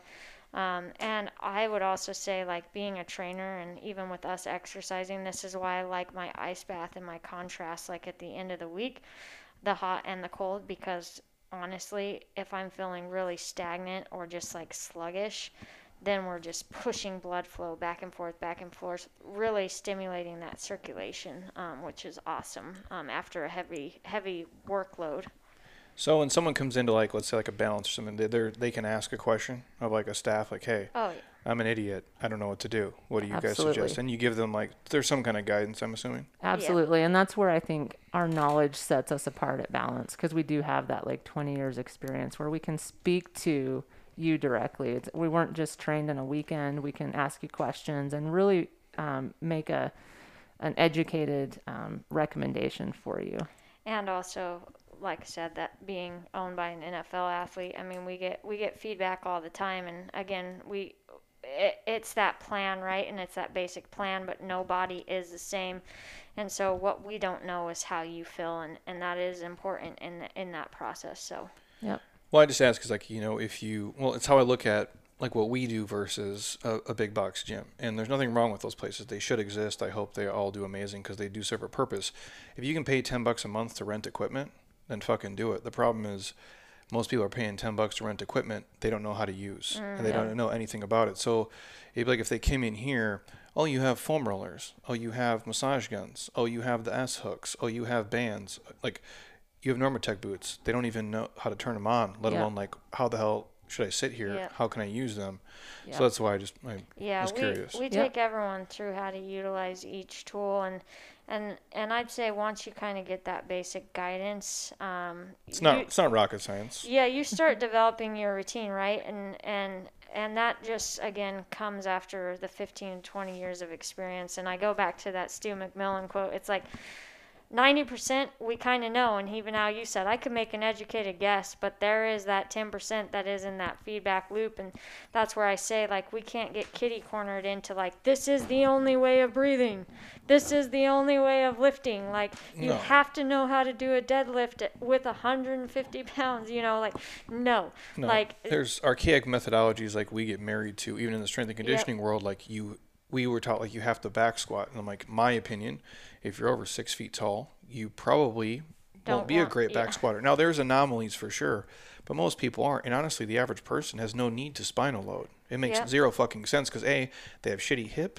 Ankle mobility, they can't do it. They probably have terrible shoulder mobility, so they can't even hold the fucking barbell up. And I'm like, what's the point? yeah. You know, it's like running around your house with scissors. Can you do it? Sure, but Yeah. eventually something bad's gonna happen. somebody's wrong. gonna die yeah, and there's there's even for me like how I would recover. I'm sure is different than eight other people Oh, because yeah, for what I feel works best for me in terms of like let's say leg development. I'll split squat. Somebody else might not have a the coordination or mobility to do it the same way that I do it. So maybe for them, Yeah. goblet squatting is better. It's the same Yeah. thing with what you guys do. yeah. Um, so if we go massage, uh, what's the difference? If it's Swedish, deep tissue, sport, is there a difference? our our treatment like i think we addressed this early on like what do i schedule our treatment is deep tissue sports massage like that's what 99.9% of our clients schedule at movement restoration that looks like whatever you need it's a customized treatment It's so the, pain, the painful stuff. pretty well For- if you well, for- need it for me, yeah. if you need it. Uh, our Swedish massage is like that other 0.1%. Um, every now and again, we get someone that what they need is literally like light pressure and they just want to relax. But there So- is a true Swedish massage, and people don't realize that. But they'll come in and be like, "What Swedish massage? Like, I got a Swedish massage and I didn't feel any pressure." And it's like, yeah, because Swedish massage, like true Swedish massage, is like, It's a mouthful. yeah, Yeah. uh, I, like I can't even say it without it's just lisping.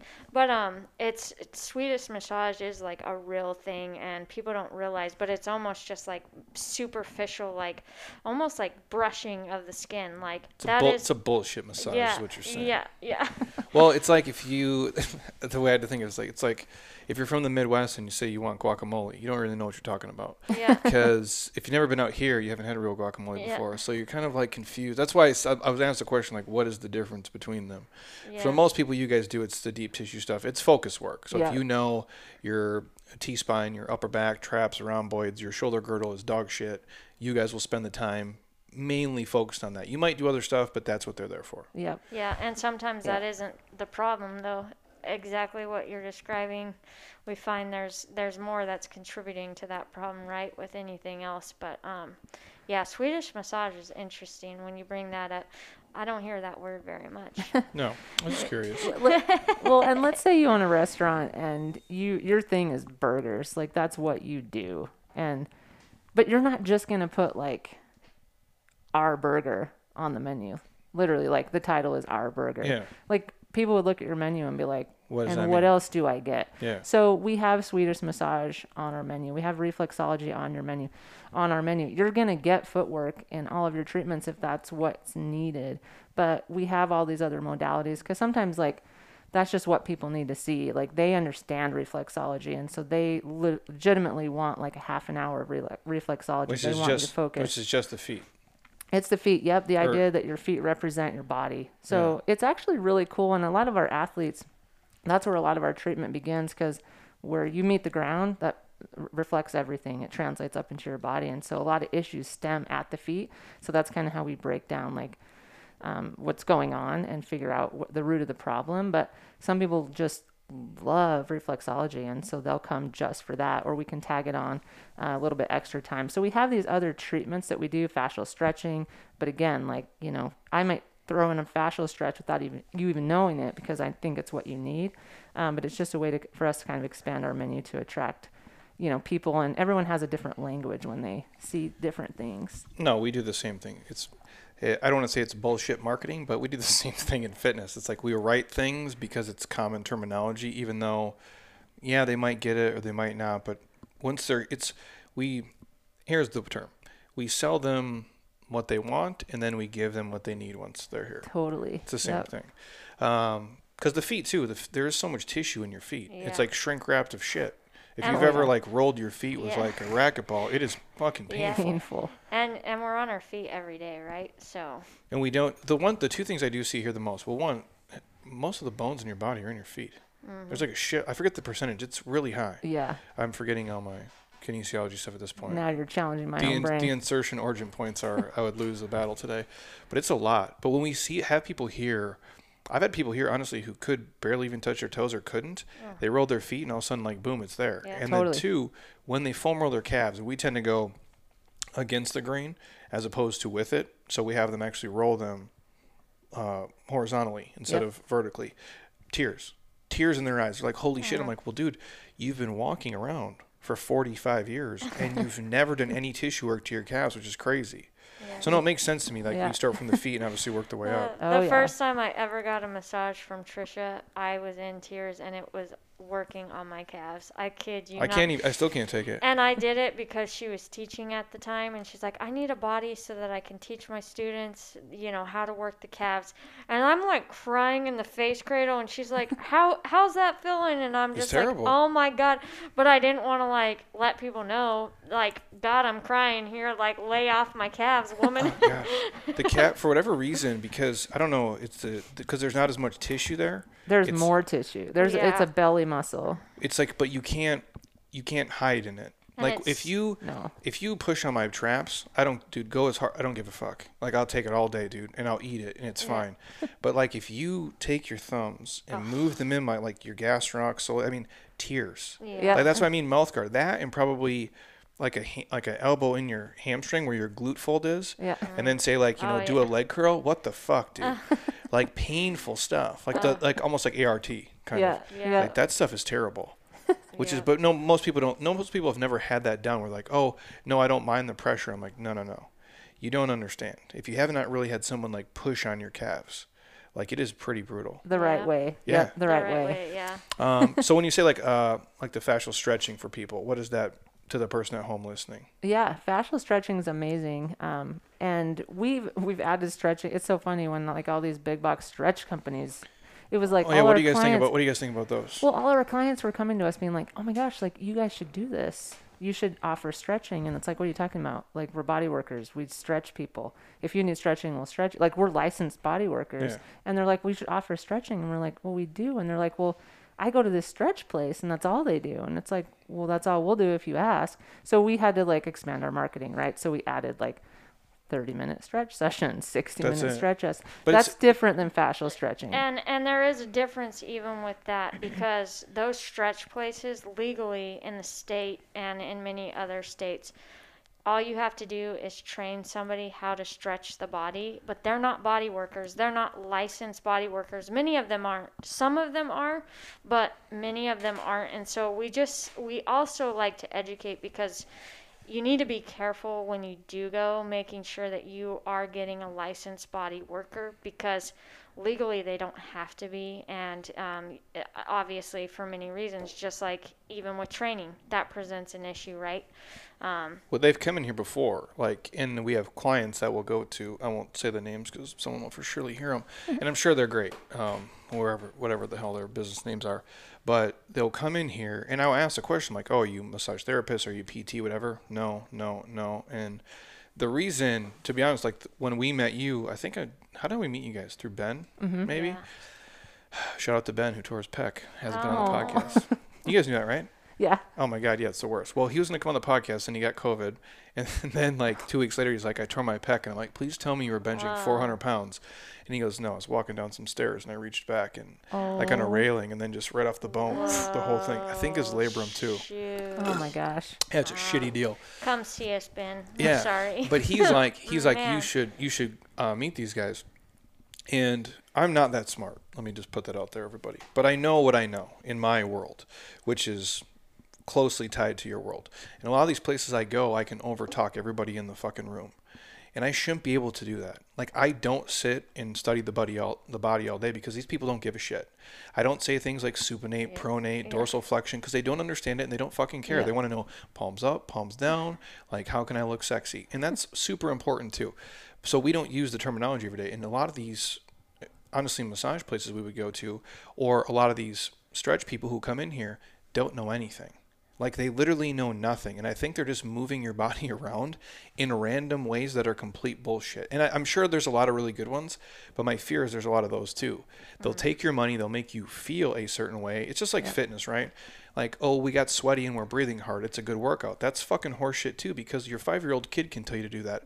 Climb up a tree and run around the car eight times. Yeah. you're sweaty and it was Yeah. hard but that's not efficient. Yep. so my fear is people are going to places like that that eh, I'm sure some of them are good, but unless they're a legit human who's been doing it and like lives and breathes it, like I don't know if it's probably Yeah. the best place to go. And like Yep. like I said, there's a difference too, and and we see it even with balance. We're seeing a lot of different things coming out in terms of what we've created. And balance was started in 2016, the first of its kind in Arizona, and and we see these things, and it's like we can't get kitty cornered into like this is the only way, right? Yeah.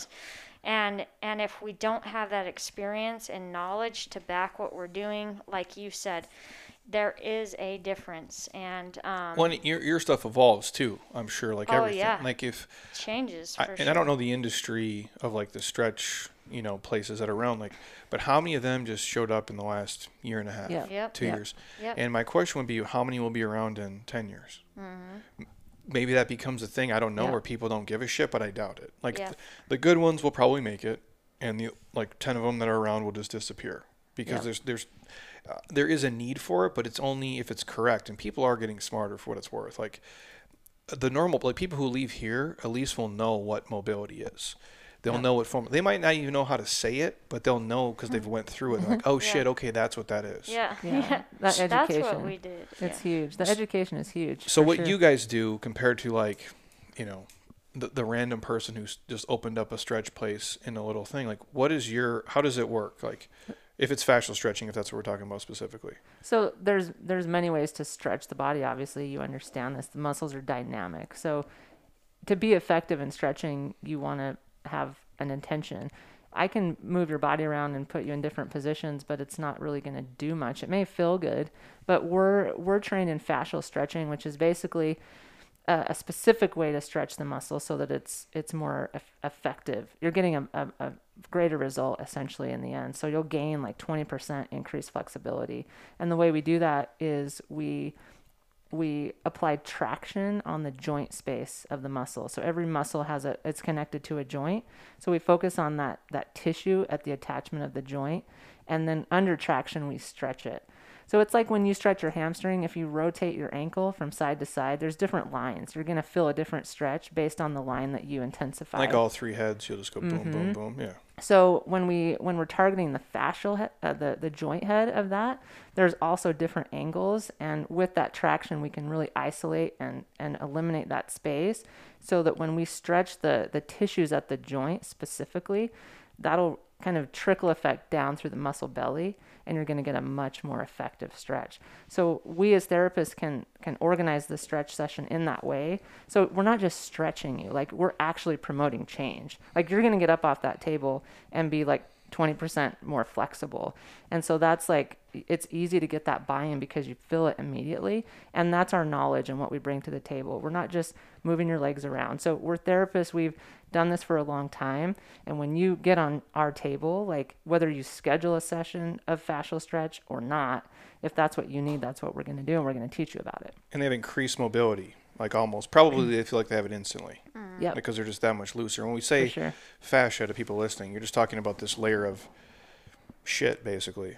That's it's like a I think of it as like a net It underneath- surrounds your muscles. underneath your skin. Yep, it's like that when you open a chicken, like chicken breast, it's Yep. that cellophane like looking structure around the the muscle and every muscle in your body has it. So it really holds everything together. So whatever it does, the muscle does. And the problem is, is that like that netting is not evenly dispersed in every area all the time, or it, it probably is when you're born, and then it just gets knots of shit. I mean, Yeah. these are my technical gorilla terms for everybody listening at home, but that's how my brain thinks of it. Is like I have this net underneath my my muscle tissue or underneath my skin that's a, on top of my muscles that is getting like tangled up, Totally. and it has to come. I guess it's scar tissue built up essentially. Is that right? It it gets tense and dried out and it affects the way the muscles glide. So Because like when you roll, like if we're talking foam rolling, right? Like Mm-hmm. SMR, like when I roll, like say my VMO or something, it feels like there's balls of shit, Yeah. like inside there. Like it'll be fine, fine until it's not fine. You're like, what the hell is that? yeah, Because there's not, there's no. I mean, that's not muscle in there. I mean, it's a muscle, but there's no. it's tissue. yeah, it's in it's soft tissue, but it's not soft. Uh, correct. It's like a rock. It's not like, soft. And why does that happen? So Just- your so your those fibers they get so tight. So think of a rope. When you pull it tight, it's Yep. more like prominent. So all the fibers in our muscle, if you've looked at an anatomy chart, like your calf, it has all these fibers that come up. Each of those fibers is going to be like a pulled rope. So if we're not constantly bringing blood flow and nutrients to that area, stretching, getting massage, that sort of thing, it's going to tighten over time. Additionally, when we use our body, exercise, we are there's chemical reactions occurring. And it's important for those chemicals to be flushed through the system. So just living, we're releasing chemicals in our body all the time. And if we're not hydrated, stretching and actually moving those chemicals to the organs to flush out, they hang out in that area. So that's why like up in the shoulders, you're always like stressed in that area. Those chemicals are constantly being like released, but they're not flushing through the system. So that's why you have these giant knots in your shoulders. The fibers are really tight. Um, and they're not allowed to flush out of the system. The other thing that happens is um, is scar tissue.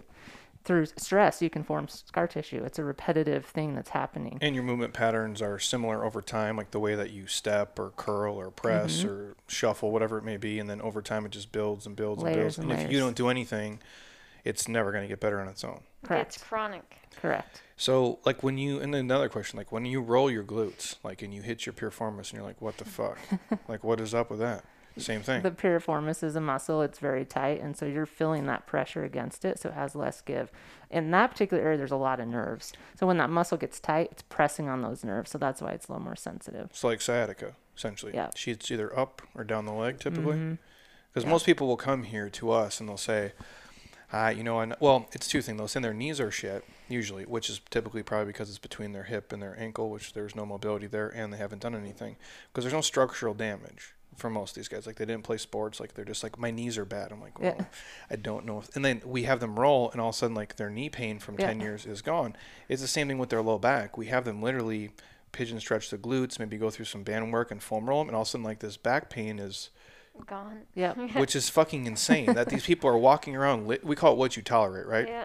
like you're in a shitty relationship your husband or wife sucks but you stay with them it's what you tolerate it's the same way i think about the physical body like you're walking around all day with this pain and you consciously don't even know it's there your Yeah. body is good about not putting you in uncomfortable shit positions like when you watch a baby pick up something because we have kids in here all the time it's a perfect squat and they sit there and it's nothing you watch an adult do it it's like this labored bent over horse shit because they know my hamstrings my hips are too tight or whatever it is or their thoracic spine is terrible so they can't even move down in there i'm like you see that over time Yeah. Totally. it's kind of crazy actually Yeah. Yeah, and we there's one comment that we hear all the time from our clients, and it's crazy that they say the same thing because they don't even know the other saying it.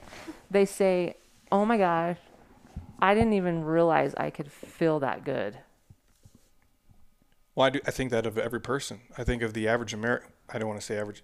Even above average, an average American does nothing. They don't exercise. They eat like shit. They drink. They smoke. They're the worst.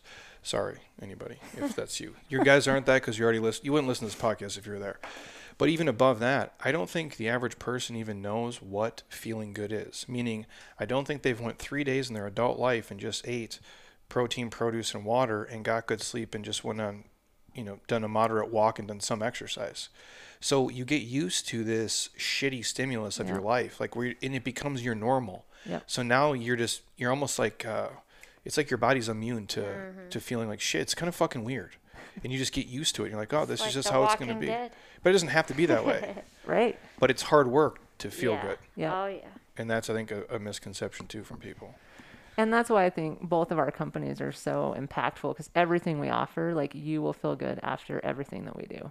Well, Like it's it's instant buy-in. Well, that's our goal. Like we, you know, the byproduct is if you're really good at what you do, you can make a lot of money. I get that, but that's not why th- we got into this shit.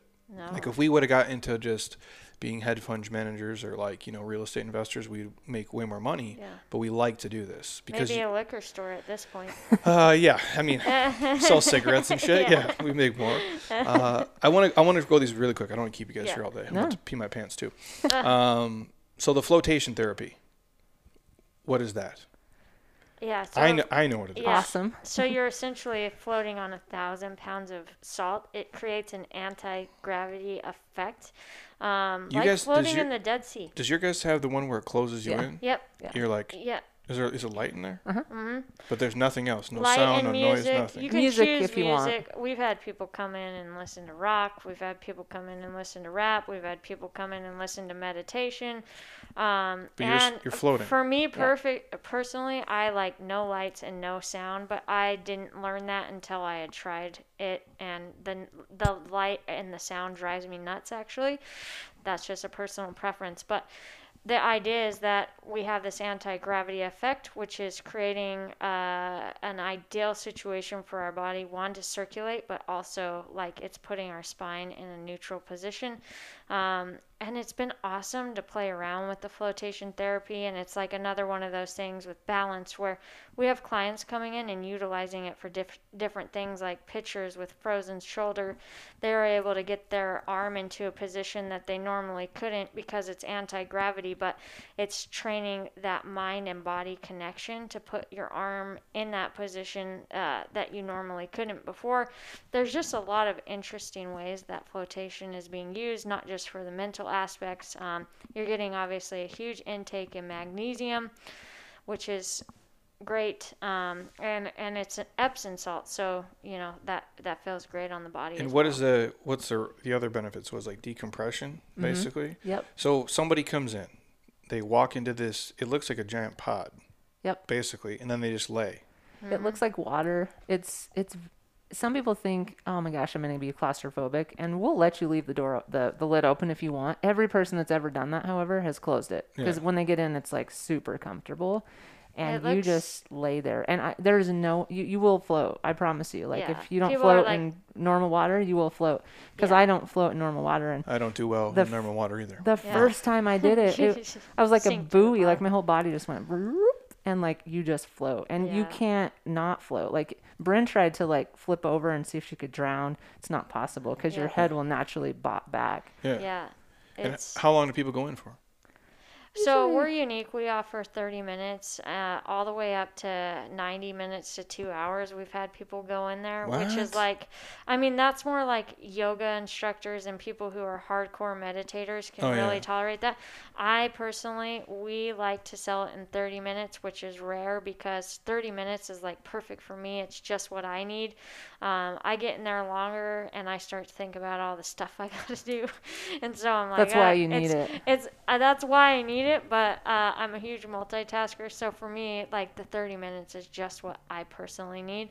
Um, so everyone's a little bit different, but we typically An you hour. see it an hour, yeah. That makes sense.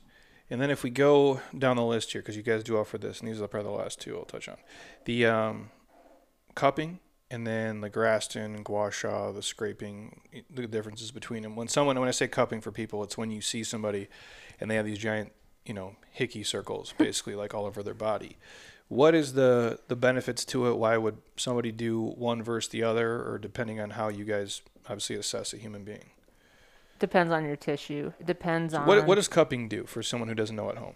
So the scientific nerdy explanation, we're we're basically promoting an inflammatory response to jumpstart our immune system to create an immune response. So it's basically saying, "Hello, body, I want you to heal right here. Bring blood flow to this area, bring nutrients to this area. I need you to focus on healing this spot." So that's the scientific explanation. We're basically taking a a plastic cup that has a little spout on the top of it and we take a device that sucks all the air out and we basically create a reverse massage pressure so rather than pushing into your body we're taking the tissue and pulling it up towards the sky Because it's gross when you look at it. Yeah. kind of Like, because we filmed it. Yeah You did it on me, and I had Sean come in and we filmed it for YouTube. And Yeah. it's like, I'm a relatively lean person all the time, but you can even see like this much of my Yeah. skin sucked up into Oh, this yeah. thing. Yeah. Like, yeah and it's not that it's hard to breathe. It just feels like you're like it's kind of like you have a corset on, kind of, but it's Uh-huh. like it's except it's pulling on your body. It's kind of gnarly. it feels really strange it's hard to describe you have to just experience it but think of our bodies they're three dimensional like everything's moving in three dimensions. So i love it as a therapist because it's another avenue that i can challenge the tissue to promote a change. And it's an it's a really effective application and that's another reason why i like it. If we're having troubles getting blood flow to an area, we can put the cups on that, like trapezius, for example, and get instant blood flow because it's going to pull all the nutrients, fluid, waste, anything that's in that area. It's going to pull it to the surface, and then it re- when you release the cup, it redistributes. If your tissue is dehydrated and fibrous, and it has those tight fibers pulled like we described earlier, it's going to have a harder time redistributing. So that's why you see the redness or the Sha, we call it, at the surface because that blood can't redistribute back to the, the areas. So the, uh, s- the spots that are the like the darkest and the worst, th those are the ones that are terrible. And Yeah. the ones that tend to, I guess I'll put it this way, if you have those circles for nine days, They're not good circulation. that spot is for- dog shit. If they disappear in a day or so, eh, and you're probably good. better. Yeah. Normal Okay. regeneration is about five Yeah, days. that Okay. kind of Yeah. tells us more of the areas that need to be focused on, and and again, the Olympics and Michael Phelps uh, made cupping very famous, and people started calling us like this was a new thing. Cupping's been around forever.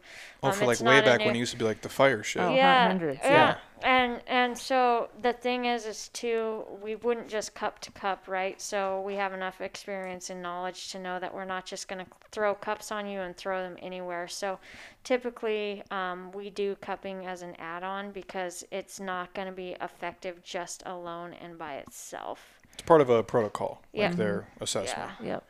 And then like the the scraping for the, the ghetto term, if you will, Yeah. whether it's Graston or Gua Sha or uh, the difference between the two, like why does that happen? When do you do that on somebody? Yeah, we use scraping as kind of a universal term. Gua Sha, Graston, these are all branded tools. Yeah. So um, that's if you're wondering. Um, but we take a tool, a different material. Some of them are buffalo horn, some of them are plastic, some of them are metal, some of them are jade. And we take this tool, and because of the edges on it, we can basically um, It's the worst. We can penetrate or um, approach those fibers differently than our hands because they're such like rigid edges. So we're basically doing the same thing with the cupping, promoting that inflammatory response to create a healing response. So we're telling the body we need you to kind of help out this area. The blood comes instantly. You see that Sha again. If it redistributes naturally, it's a pretty healthy, well circulated area. If not, that redness will stay 10 days, 2 weeks, just depends on your body. It does look worse than it really is. Like when you're done, because I think the most popular YouTube video we have, I think it's already like a million, some like a couple million views on that one, where I had Heather film it with an iPhone, and Dr. G just took through and like I think he had like a cow horn or something. It was Yeah. fucking weird, and it was just like I mean you can see my skin go from like normal to like dark ass purple and red like in a so I think I'd popped a rib out actually like on the backside I was doing some stupid shit but he was just scraping the hell out of it and I'm like man it did I would say like for me with the other protocols like it alleviated like I don't know if it was like my um God, it was somewhere down on my scap, like maybe subscapularis, like soup. Uh-huh. But I felt like my collarbone was broken. It was really fucking weird. Mm. And it was like all the shit, like in my shoulder blade. I'm like, I couldn't even turn my steering wheel. And obviously, I went through like we did a ton of ART, a bunch of other shit, but he scraped the fuck out of it, and it was not pleasant for sure because it's mm-hmm. it feels like you're like ripping the skin off. Yeah. But it's not though. It It's just not. it looks it's superficial. Yeah, it's it's turning those nerves on pretty quick, but it's within seconds. It's a really quick, effective treatment. So if you only have, you know, a limited amount of time, it's a great tool to use, um, or to add on to a longer session because you get results like really quickly. Well, because now they'll sell them like you can buy your own on Amazon. But I'm Yeah. like, I'm looking at, them like, who the fuck is gonna buy these? And like, how could you even like physically? Like, I hate myself. Don't get me wrong. but how do you hate yourself enough to like scrape your own quads? Yeah. Like, is could you could you even do that? Uh, I've never I've scraped my own wrists because I can reach them really well, but like I'm probably not applying as much pressure as like Because you'll know when to my quit. colleague yeah. would. Yeah. I, I do better with the cups on my own body because I can control once again the level of pressure. So, uh, if we get these last two here, is there any myths about like massage therapy and the things you guys do, or misinformation that people maybe hear or think that just aren't really correct, or is everything kind of It's a good question. Uh, so broadly, it's hard to say. Obviously, we get weird stuff all the time that we kind of have to Well, clarify. Or just like weird things in the industry that we would like never say. Like, uh, people will say, "Well, my masseuse," and it's like, oh, that's that's like good a cringe word. You know what I mean? Like, massage therapist is definitely like. oh the, I- term, I- the terminology? Yeah. Yeah, I think terminology. I think of more things like terminology than I do of like immediate myths that come to mind. It's like things that we hear in the massage industry that it's like, yeah, we would just never say that out loud. Like rub, rub down. You know, like you Yeah. never, you never, you never call like a has professional. a, has a different Like tone to if it. you're calling us and asking for a rub down, we're probably gonna send you somewhere else. You know what I mean? Like There's I a- think of those things more than I think of like. They have those places in Scottsdale if you need them. Yeah, it's something Yeah. different for sure. Yeah. I think the industry's changed a lot for the better, and I've been witnessing it for 20 years. But I think historically, a lot of people would think like, "Oh, I'll get a massage once a year." Like you don't need a massage once a year. Like if you care about your body and you want to do mm-hmm. something good for it, like do it as often as you drink coffee. Like take Cool. care of your body as often as you eat. it's basically food. three times a day. You're Oh. into the massage Okay. thing.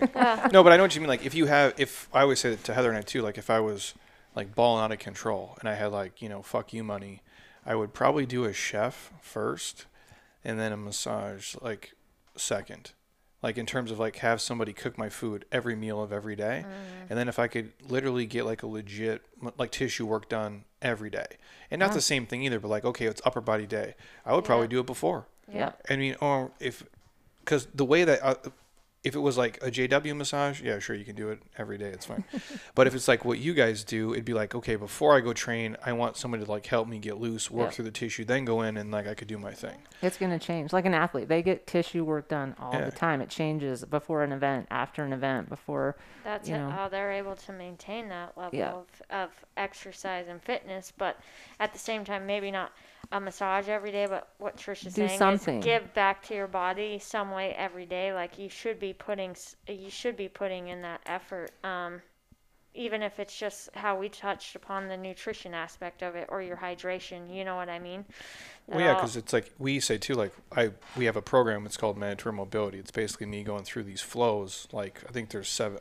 We do it once a year, but I do my own stuff obviously every day, and I post it just as a reminder. Like I do this every single day. Like I'm mm. not 22 years old anymore. Like I'll be you know 40 before I know it, and it's like I still look and move and feel this way, and I actually feel better than I did at 22. Now. I don't heal as quickly, obviously, and I also don't do as much dumb shit. But there's no way I could do this at this scale if I didn't take care of all that stuff. And I think sometimes people think of it as an afterthought. We're like, oh, well, maybe I'll foam roll, maybe I'll stretch, maybe I'll go through a mobility routine. I'm like, no, no, no.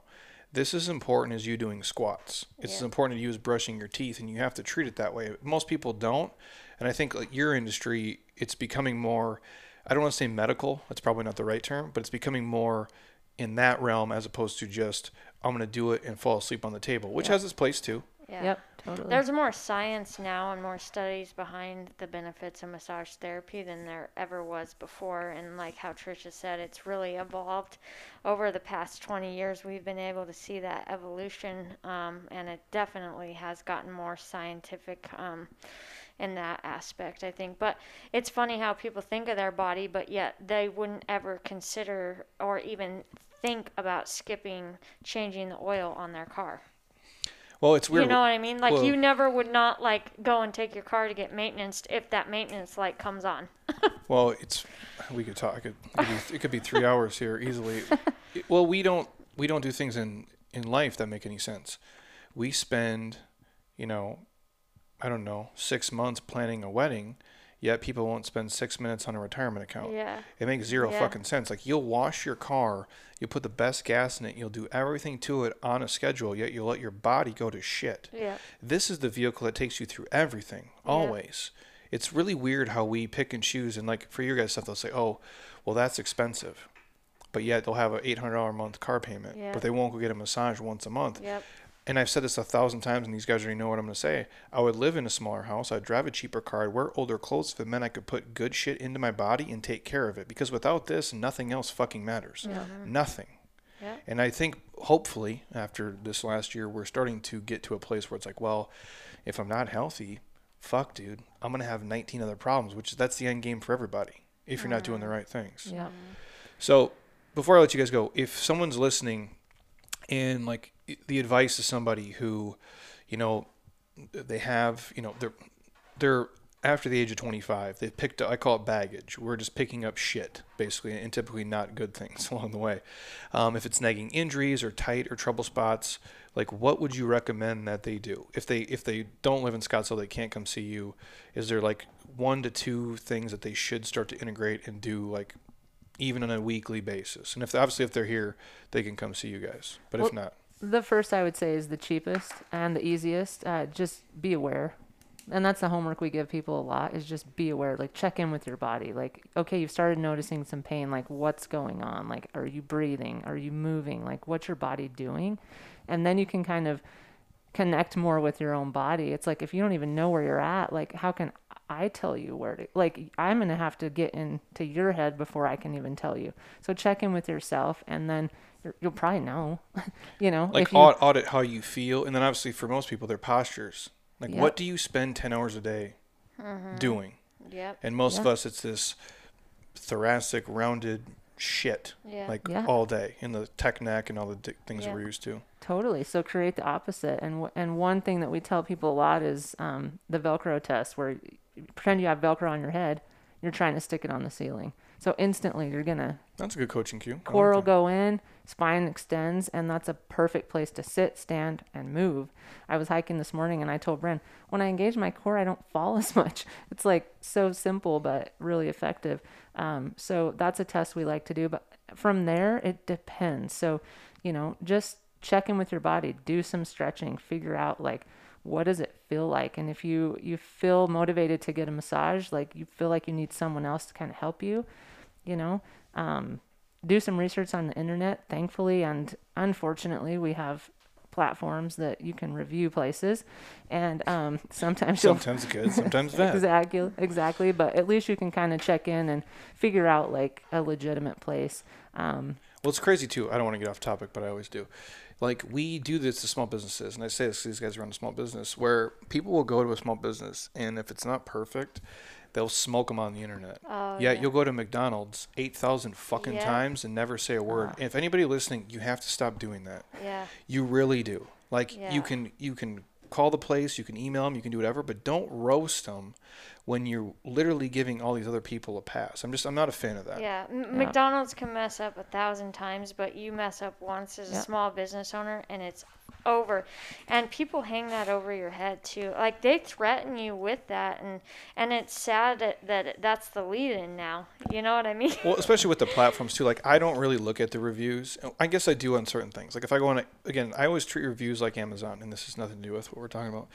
um, but when you go on Amazon, like it could be cinnamon rolls, which are fucking amazing, and ten thousand people could love them, but there might be eight hundred people who think they're fucking terrible. Yep. I always go with the majority versus Yeah. the minority when it comes to that stuff because you're never going to make everybody happy, especially with what you guys do or what anybody does.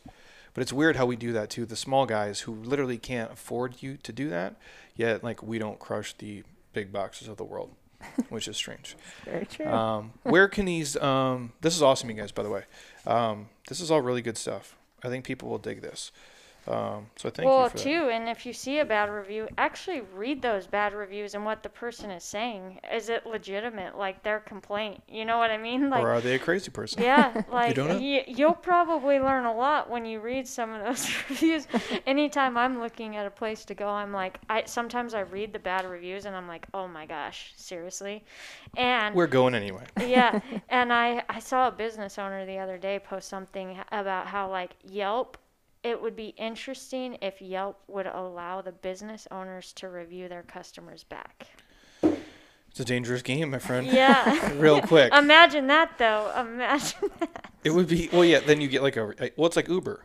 Yeah. Uber does yeah, that Yeah, like because like you have an Uber rating. Yeah. Mine's higher than Heather's, which is weird because I don't even talk, but maybe I tip more, and maybe that's like why my rating's higher than hers, which is strange.